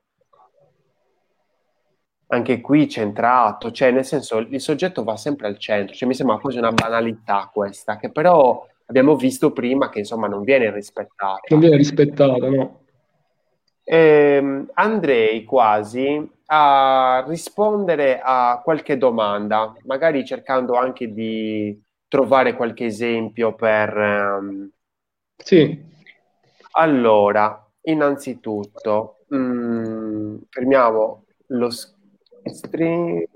Ok, perfetto. Allora, ti faccio qualche domandina che mi arriva da Facebook. Allora, uh, Carosello, immagini per mostrare il prodotto. Qual è il numero giusto per un buon compromesso tra efficacia e velocità? Non tantissime, non tantissime, eh, è un po' a nostra discrezione scegliere quelli che sono i dettagli che vogliamo mettere in risalto, però non andrei oltre le 4-5 foto secondo me. Io, rimarrei, io personalmente rimarrei sulle tre. Cioè, proprio io sono oh, proprio per il mio... Tu sei proprio essenziale. Sì, sì, sei proprio sì, essenziale. Io, non, di solito non vado mai oltre le 5. Io di solito gliele blocco, nel senso chiedo allo sviluppatore se può bloccare, perché certe volte si dà al cliente il, um, come si può dire, l'accesso per cercare magari di anche eh, cambiare le foto. E io lì nel carousel glielo blocco ma non lo faccio per, lo faccio per lui, lo faccio per salvare sì, la vita a lui. Se lui ha l'accesso al carousel, alla, al, lo slideshow, poi viene chiamato in 200 miliardi di modi, lì può rovinare le cose, può rovinare veramente un business. Sì, voglio dire, tra,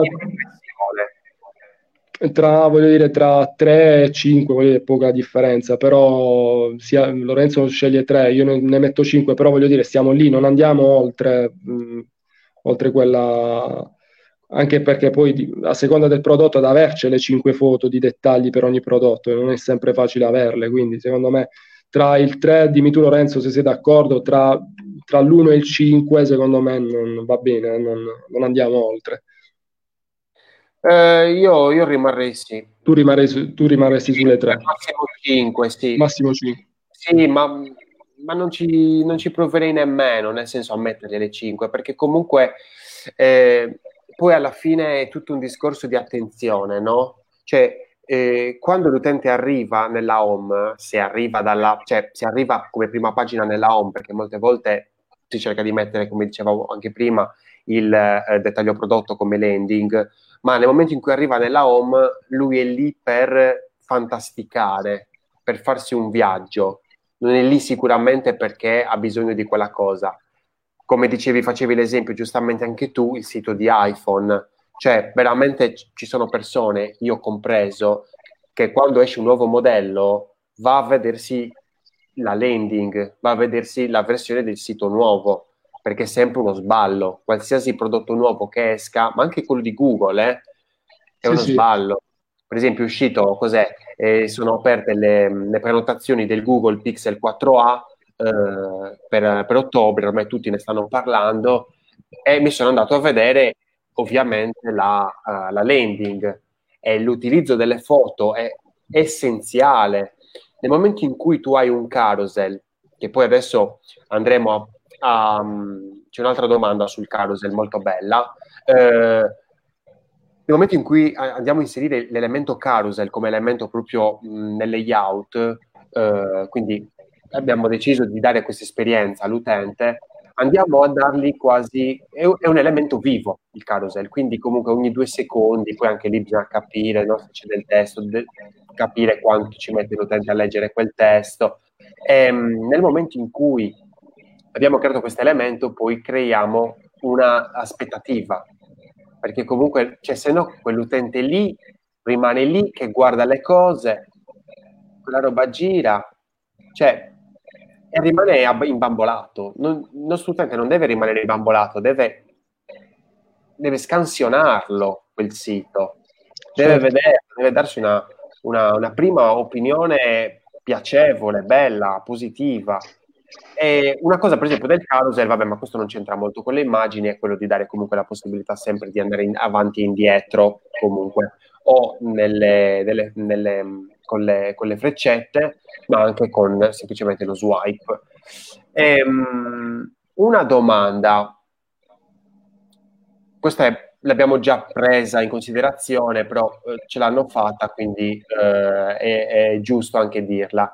Ehm, come fai ad ottenere dal tuo committente le immagini? Cioè, per produrre immagini efficaci serve progettazione e competenza. Molto spesso i contenuti mm. visibili sono arraffati dove capita o fotografati senza progettazione, senza art direction.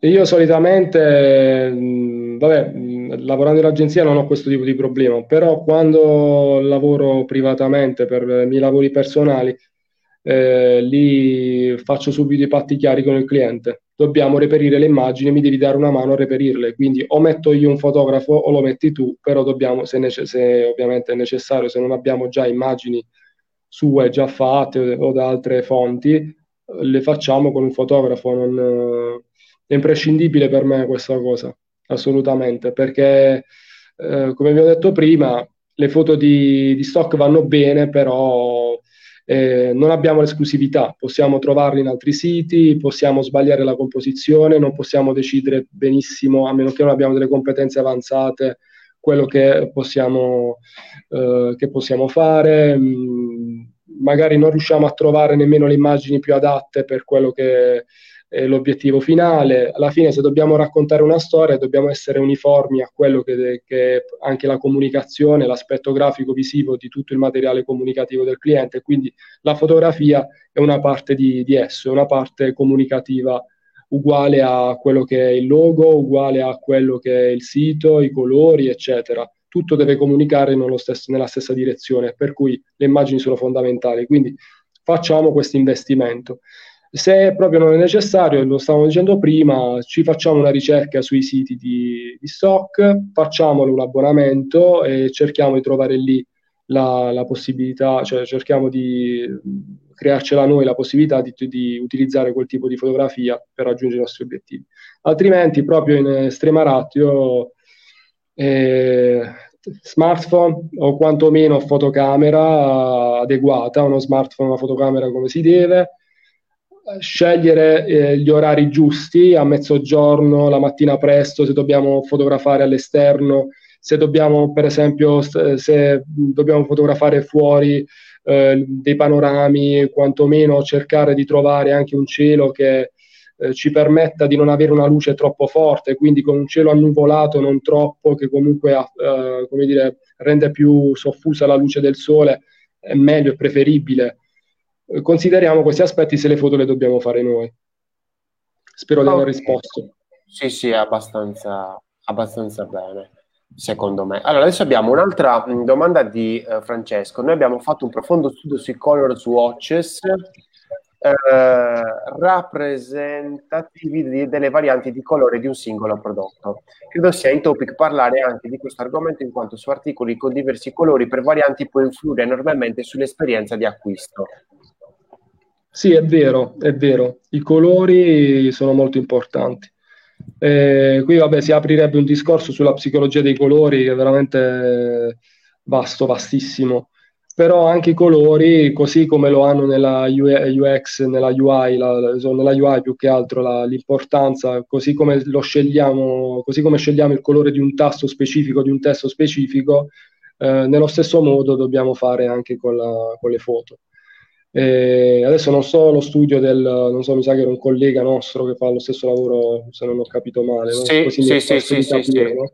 Non so che, che, tipo di studio sarebbe interessante approfondirlo anche per noi che siamo del settore, perché dire, non, non, è sempre facile accedere a studi eh, così specifici. Ci sono però... degli studi, per esempio, fatti sui vini, su dei prodotti specifici, però comunque se abbiamo la possibilità di fare degli studi sul nostro prodotto, facciamoli, perché sono degli studi che sicuramente magari eh, sarebbe importante fare proprio delle, dei casi studio, proprio di pubblicare proprio una, una ricerca sul nostro prodotto. Magari vendiamo scarpe e abbiamo capito che per le ragazze dai 20 ai 23 anni converte di più, che cosa ne so, la scarpa blu e quindi oppure magari blu su sfondo rosa, ecco.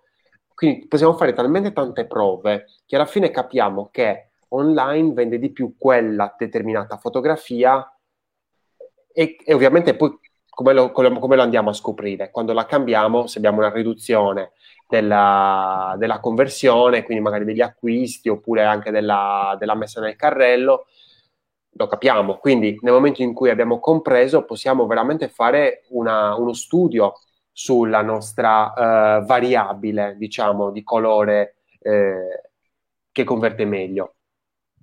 Eh, ovviamente, qua, come dicevi, mi, mi, ricollego a quello che dicevi prima, sicuramente fare eh, un investimento qua su un discorso, perché qua si parla ovviamente prettamente di un discorso eh, professionale, ovviamente, cioè per fare un discorso di variabile colore, almeno comunque una variabile per ogni, per ogni colore bisognerebbe averla, a meno che non hai un, un bravo ritoccatore che riesce a cambiare la tonalità dell'elemento riuscendo a mantenere le, le, ombre o comunque il contesto inalterato. Cioè comunque se non c'è il lavoro del fotografo c'è il lavoro della, del designer, ecco, comunque della, del progettista. Eh, una domanda, un'ultima domanda e poi ce ne andiamo a letto. io vorrei andare a bermi un'altra birra, sinceramente. Anche eh, io, guarda. Perché questa l'ho finita, però so con le cuffie, quindi non posso andare a, a, a, a chiederne un'altra. Ecco. Ehm, mi dicono, eh, il carousel su mobile, è possibile che mh, mm, su mobile il carousel possa rallentare la conversione del sito? Ma allo stesso tempo essere una grande arma per catturare l'attenzione degli utenti? Allora, eh, io sono un forte utilizzatore, non lo nascondo, di carousel, quindi anche su mobile li utilizzo. Eh, so che questa cosa, non so Lorenzo, tu come la pensi, so che questa cosa è un po' controversa, eh, ho letto parecchio sul, sugli slider che non, non, funzionano benissimo per lo scorrimento orizzontale su mobile, perché diciamo che non è una domanda da... sulle immagini, è una domanda più sì. su un discorso di conversione negli e-commerce. Sì, sì. Eh, diciamo che il, non è il movimento naturale che le dita fanno nel momento in cui utilizzano il, l'applicazione o il sito web dal, da mobile. Eh, non è un movimento naturale a meno che si può avviare a questa cosa senza rinunciare ai carousel, cercando in qualche modo di far percepire eh, da mobile che su, nel carousel l'immagine successiva magari la facciamo uscire un pochettino prima, prima di scrollare, così agevoliamo l'utente nel far, nel, non è sempre possibile questa cosa, spero di essere chiaro, però cercando di far capire che successivamente c'è già l'altra slide perché se noi mettiamo l'immagine fissa, questo non è sempre possibile farlo, però sarebbe suggeribile secondo me quando è possibile no. far apparire una parte dell'immagine per questo far secondo me è super, un super consiglio quello che dai tu cioè è proprio la regola quello di mettere sempre un'immagine a metà in modo da far capire che comunque sì, non proprio a metà, sta... però far capire che c'è già un'altra parte di immagine che sta per uscire fuori e aspetta solo di essere uh, sviluppata scoperta, sì, eh. scoperta. Sì, hai, perfe- cioè, hai detto una cosa che mm, è molto vera, è molto giusta, cioè ovvero Il eh, movimento orizzontale è molto più innaturale rispetto che allo, al movimento verticale del pollice. Quindi, anche perché poi dopo comunque il movimento verticale è verticale ovunque tu lo fai. Cioè, che tu lo faccia qui, che tu lo faccia qui, che tu lo faccia qui, è uguale. È sempre uno scroll. Mentre invece lo scroll orizzontale è in una precisa parte dello schermo. Cioè, se io sono fuori dall'area di, di, di, di carosello, chiamiamolo così, no? Non, non, non, va, non va questo scorrimento orizzontale. Se sono su Facebook, eh, faccio un esempio anche per, per, farci, per capirci, eh, e qua io ho, oh, le stories in alto. Se io faccio così, non vedo le altre stories, devo per forza posizionarmi qua per vedere tutte le stories. Quindi questo complica ancora di più l'utilizzo di questo tipo di comportamento. Infatti il carosello non si dovrebbe mettere in mobile, si mette per virtuosismo, quindi certe volte che proprio piace, allora dico vabbè lo metto, ma comunque guardate come fa Facebook, cioè guardate i grandi, non hanno messo 200 foto, ma hanno messo 3 e poi come diceva eh, Antonio abbiamo quella, non dico a metà, ma comunque di un pezzettino per far capire esatto. che c'è l'altra parte. Quindi pochi elementi e, se, e comunque sempre il respiro, sempre dare il respiro agli elementi.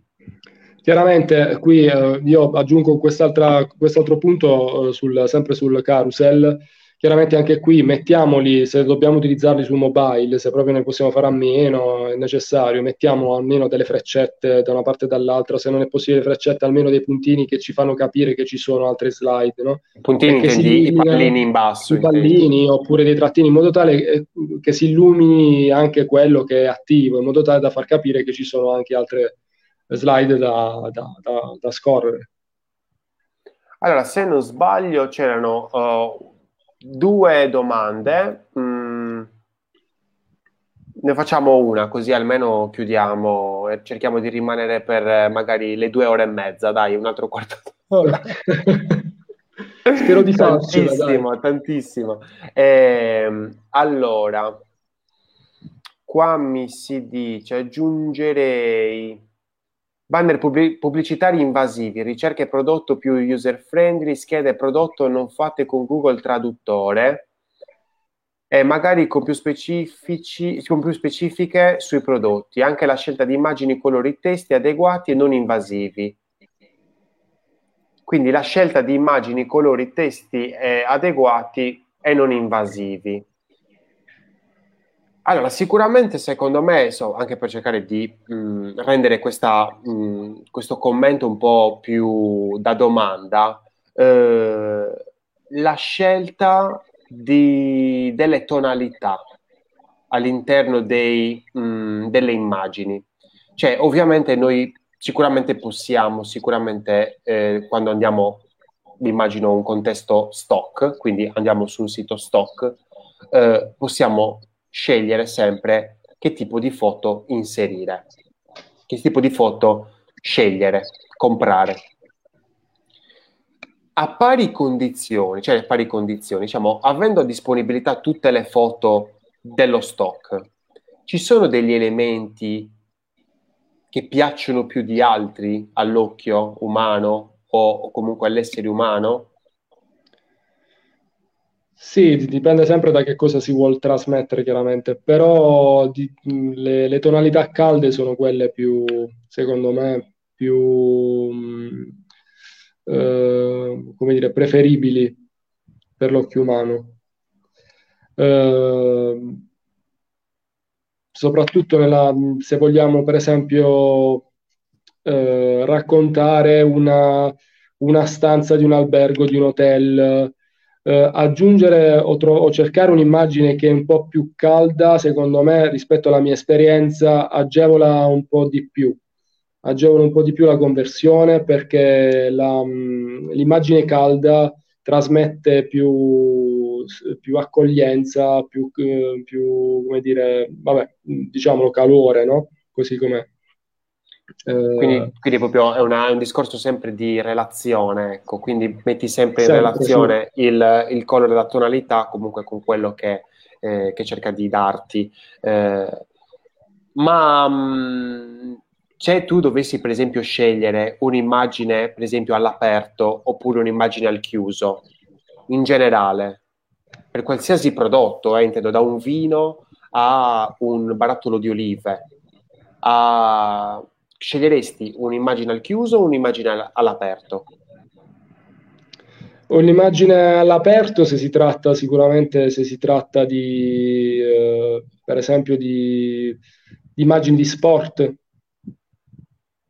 eh, sicuramente utilizzerei immagini all'aperto. Se devo rappresentare lo sport, utilizzerei l'aperto, non utilizzerei la, una, un, eh, un, uno sport al chiuso. Secondo me rappresenta molto di più il, lo sport un, all'aperto.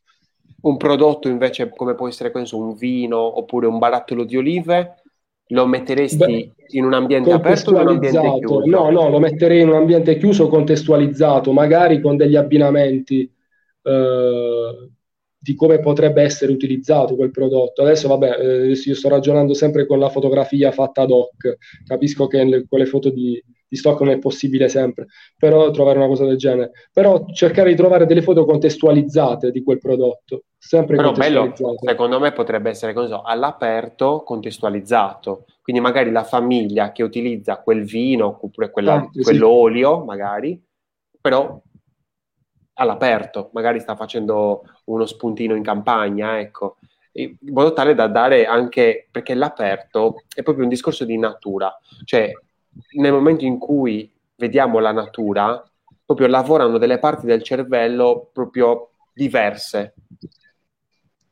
che danno, se cernono, eh, piacere. Quindi è un, è un discorso che utilizzare elementi riguardanti la natura, o volti, persone, sicuramente converte di più, sicuramente. Poi dobbiamo cercare anche di utilizzarla bene questa foto, non basta sì, sì. comprarla e, e metterla eh, male a casaccio. Dobbiamo anche però, per esempio, però per, per, esempio, scusami Lorenzo, io immagino tipo prodotti del genere, no? Prodotti del genere tipo taralli, queste cose qua che ti danno molto del casareccio. Non mi dispiacerebbe eh, utilizzare o vedere una foto di una di mani di una, di una, donna che ci lavora, di una nonna che mi trasmette quella familiarità, quella, quella, tradizione, che comunque stai dentro casa, al chiuso, la nonna che ti accoglie, no? eh, o la mamma. Eh, secondo me anche il contesto al chiuso, scelto bene, potrebbe agevolare parecchio anche la conversione. Sì, sì, sì, sì. sì, poi dopo, come abbiamo visto per esempio anche in Google Home, va benissimo anche l'utilizzo al chiuso. Poi vabbè, Google Home c'è un discorso di casa e quindi è per forza un discorso chiuso, anche se comunque gli ambienti sono sempre molto luminosi con le finestre. Però per esempio anche, mh, anche prima, ecco, tu per esempio mi hai, mi hai, parlato di un ambiente dove la nonna che fa il tarallo, poi impastando. Prima queste attività eh, comunque venivano fatte in comunità. Quindi per esempio se se stiamo parlando, che ne so, di taralli, mi immagino che sia un, una cosa simile magari a qualche altro prodotto sardo che magari conosco anch'io. E quindi magari io so, perché magari me ne hanno raccontati, raccontate queste cose, dove magari i, le nonne, ecco, magari con le amiche andavano, magari si trovavano in una casa e si mettevano a impastare, a fare questa cosa in un determinato momento dell'anno, perché magari era prima della festa dei morti, e quindi magari c'è un discorso di comunità. Quindi a quel punto il chiuso aperto non, non, non importa più, perché c'è un discorso molto più valido che il discorso di comunità, eh, di branco. Questa è una cosa molto interessante negli e-commerce, soprattutto quando magari andiamo a vedere degli e-commerce di abbigliamento dove vediamo magari dei prodotti che magari sono per un certo eh, target. Mettiamo, cosa ne so, eh, il chiodo oppure magari un tipo di scarpa particolare. E che, ecco che magari allora lì c'è, c'è il prodotto è portavoce di, un, mh, mm, di un'ideologia. Certo. E quindi là dare tutto il contesto è importante. eh, perché fa, eh, rende eh, le persone, fa capire che le persone sono appartenenti a una tribù, a un gruppo, che è quello che tutti vogliono, perché è un discorso innato, è un discorso certo, innato perché appartenere a un gruppo vuol dire sopravvivenza per il nostro cervello che è ancora fermo, eh, il nostro cervello antico che è ancora fermo all'età eh, primitiva. E quindi appartenere a un gruppo piace a tutti, tutti vogliamo appartenere a un gruppo, per forza, anzi vogliamo appartenere a più gruppi, in modo tale che se abbandoniamo un gruppo ne abbiamo subito altri quattro. Quindi sì, mh, siamo un animale sociale, del... cui... siamo animali sociali, culturali, sì. sociali. Quindi sicuramente il mostrare la comunità all'interno della fotografia è sempre, secondo me, proprio quella arma segreta eh, che, che, converte sempre tanto. Vedi anche, per esempio, le immagini eh, che abbiamo visto del sito delle, delle barre eh, per, i, per sì, i ballerini. Sì. Là c'era un discorso in, in, indica- cioè era proprio un dove avevi, dove avevi il singolo, non la comunità erano molto belle le foto, però se ci fosse stato un discorso di comunità sarebbe stato eh, anche più bello, nel senso sicuramente avrebbe dato quel, quel, qualcosa di più. Sicuramente forse il discorso singolo potrebbe essere anche dovuto al fatto che magari l'esercizio è un qualcosa di, eh, di privato, no? è un qualcosa che fai tu per te stesso l'esercizio e quindi lì c'è anche, poi, poi si vede meglio no? il modello singolo che è messo appoggiato nella barra. Sì, si, forse si avrebbe distratto un po', aver visto tanti ballerini in quel contesto, soprattutto nell'immagine, quella in cui ci sono tutte queste barre laterali illuminate, eh, mentre tutto il resto è in bianco nero, forse avrebbe distratto l'attenzione da, dalle barre, insomma. Forse per Volevo questo non è stato tanto... Un riferimento, qua, qua, te lo voglio, lo voglio proprio fare perché se non lo facciamo siamo veramente degli scemi le immagini nel catalogo di Ikea. Dai, cioè, stiamo parlando di e-commerce, cioè, dobbiamo, allora. dobbiamo dirlo. Le immagini nel catalogo di Ikea e, e, soprattutto anche le immagini, adesso non mi ricordo se era nella, eh, su Airbnb. Dai, facciamo questa piccola no, verticalizzazione e poi andiamo via. Sì, sì, Airbnb all'inizio, non so se tu, sicuramente l'avrei letto anche tu, Airbnb quando, hanno, quando ha cominciato eh, faceva pubblicare foto di ogni genere e non convertiva nulla, poi ha investito sulla fotografia, te lo dico così velocemente se già non lo no, sai. No, no, è una cosa abbastanza risaputa, ma non mi riferivo tanto a quello, eh. il fatto che proprio il il CEO eh, praticamente ha deciso sì. di fare le foto lui e quindi da, da, lì hanno capito che il problema non è le foto. No, no, no, ma il problem- le foto di Airbnb poi, nel senso, successivamente, dopo. Nel senso, no, la, la, dimmi la domanda, scusa Lorenzo. Le, le, foto dove ci sono le persone dentro. Ah, sì, ok, sì, sì, sì, ok, ok, non ne stavo seguendo, perdono. Eh, sì, no, non te lo volevo di... dire, non te lo ah, okay, okay. dire, eh? no, penso... tipo una, un indopinello. È, lo, è, lo, è l'orario. è l'orario il fatto che non abbiamo la birra che ci eh, aiuta che ci a rifrescarci, eh, a decidere, infatti.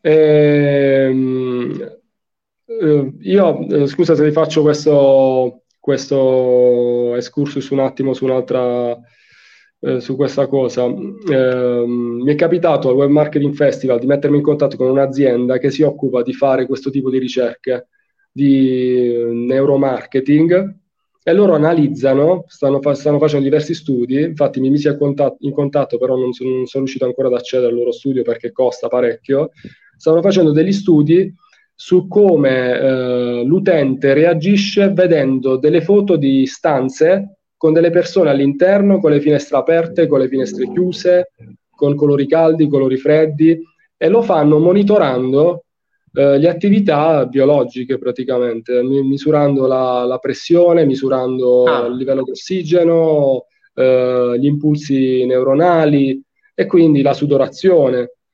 Quindi sì, questo tipo di studio si paga. Ti fanno un check-up completo, ti fanno. Da... Sì, sì. Davanti a una foto ti fanno... Ti misurano anche la, la pressione sanguigna. Tutto sì. ti fanno. Tutto, qualsiasi cosa, in modo tale da capire che cosa funziona. Eh? Fanno anche l'esame della prostata. Anche l'esame della prostata ti fanno. Vediamo se la prostata sta bene quando guardi questa camera o sta male. Esatto. No, comunque sono molto interessanti queste, mm, questi, questi, studi che vengono fatti all'interno di questi mh, mm, argomenti, poi dopo questi, questi, queste tipologie di e-commerce, eh, nel momento in cui magari stai andando a eh, magari pagare una stanza, magari luxury, perché magari hai, hai tutto un discorso di esperienza, ecco, eh, allora a quel punto hai bisogno di medesimarti in quegli ambienti, perché l'ambiente da certo. solo è come se fosse non usato. Invece se c'è qualcuno magari all'interno di quell'ambiente, all'interno di quella foto, ecco che ci medesimiamo in prima persona con loro. Quando invece magari eh, anche, anche, le foto, per esempio, nel catalogo di Ikea, dove abbiamo il letto tutto disfatto, la, il bambino che mette il suo quadro tutto, eh, il, nel tappeto tutti i giochi messi in disordine. Magari in un, altro mo, in un altro momento, che ne so, della storia, magari cosa ne so, negli anni 90, queste cose non si pensavano nemmeno. Uno diceva, ma quando mai fai una foto in un catalogo dove i giocattoli sono tutti nel tappeto messi in disordine? È diverso, siamo in un momento diverso dove sicuramente abbiamo bisogno anche di vedere una foto calda, perché poi Ma secondo me, secondo me, secondo me anche il discorso dei, dei, social che comunque hanno influito parecchio su questo cambio di... Sì, sul discorso dell'utilizzo delle fotografie, Instagram sì. per dire, basta per esempio Instagram che, diventa, che ormai è, è, molto personale, cioè è nato per essere così personale, quindi le, fotografi qualsiasi cosa della quotidianità e quindi di conseguenza anche la fotografia, eh, quasi quasi, la fotografia troppo perfetta è fuori contesto sì, quasi quasi. No? Esatto. Certe volte le eh, foto fatte troppo bene è quello che le foto stock danno, perché sono fatte talmente bene che dici sono vorrei quel, qual, esatto, vorrei quel qualcosa di vero ed ecco che infatti perché mh, mm, prima abbiamo detto pre, perché mh, mm, è meglio eh, andare e magari fare un errore, fare una foto un pochettino più bruttina, però almeno l'hai fatta te. Almeno è reale. Almeno è reale, magari, magari, un po' di accortezza, certo non fare una foto così, magari come dicevi, consigliavi giustamente tu, mettila su uno sfondo magari neutro o magari dargli un contesto anche decente, diciamo, simpatico, e allora a quel punto già iniziamo a ragionare. Certo, alla fine ci vuole, ci vuole pochissimo, veramente un po' di esercizio, un po' di, di, di, di gioco, di divertimento e poi ci, si riesce ad ottenere anche un po' di qualche risultato positivo, insomma. Beh, allora io Penso... direi che dopo 2 ore e 31, quindi 2 ore Forse e 31 non ne farei mai così lunghe, solo con me. No, ma è stato bellissimo perché in realtà abbiamo discusso di tanti, cioè degli, degli argomenti principali poi dopo, perché ce ne sarebbe tantissimo da dire. Abbiamo parlato solo di immagini poi, nemmeno troppo di usabilità e nemmeno troppo di, eh, di tutto il discorso relativo alla, all'esperienza utente. Abbiamo parlato strettamente di immagini, di consigli, quindi sono due ore e 31 di consigli che almeno secondo i nostri punti di vista eh, speriamo siano utili a qualcuno, ma insomma sicuramente sì, credo. Io, noi ci abbiamo provato, insomma. Noi ci abbiamo provato sicuramente. eh, sapendolo mi sarei portato proprio la spillatrice, ovviamente, mi sarei trasferito direttamente in un bar. Um, io ti ringrazio tantissimo Antonio, veramente per Grazie queste due ore e 32 eh, veramente di pazienza in cui abbiamo cercato di, di parlare di questi argomenti molto importanti. E, ehm, quindi per oggi è tutto, alla prossima live sarà martedì, eh, comunicherò poi successivamente di che cosa parlerà e, e quindi ti, ti, auguro buonanotte, auguro buonanotte a tutti e grazie, grazie. mille per la pazienza. Buonanotte a tutti e alla prossima. Grazie, ciao Lorenzo. Ciao a te Antonio, ciao a tutti. Ciao a tutti, Grazie. ciao.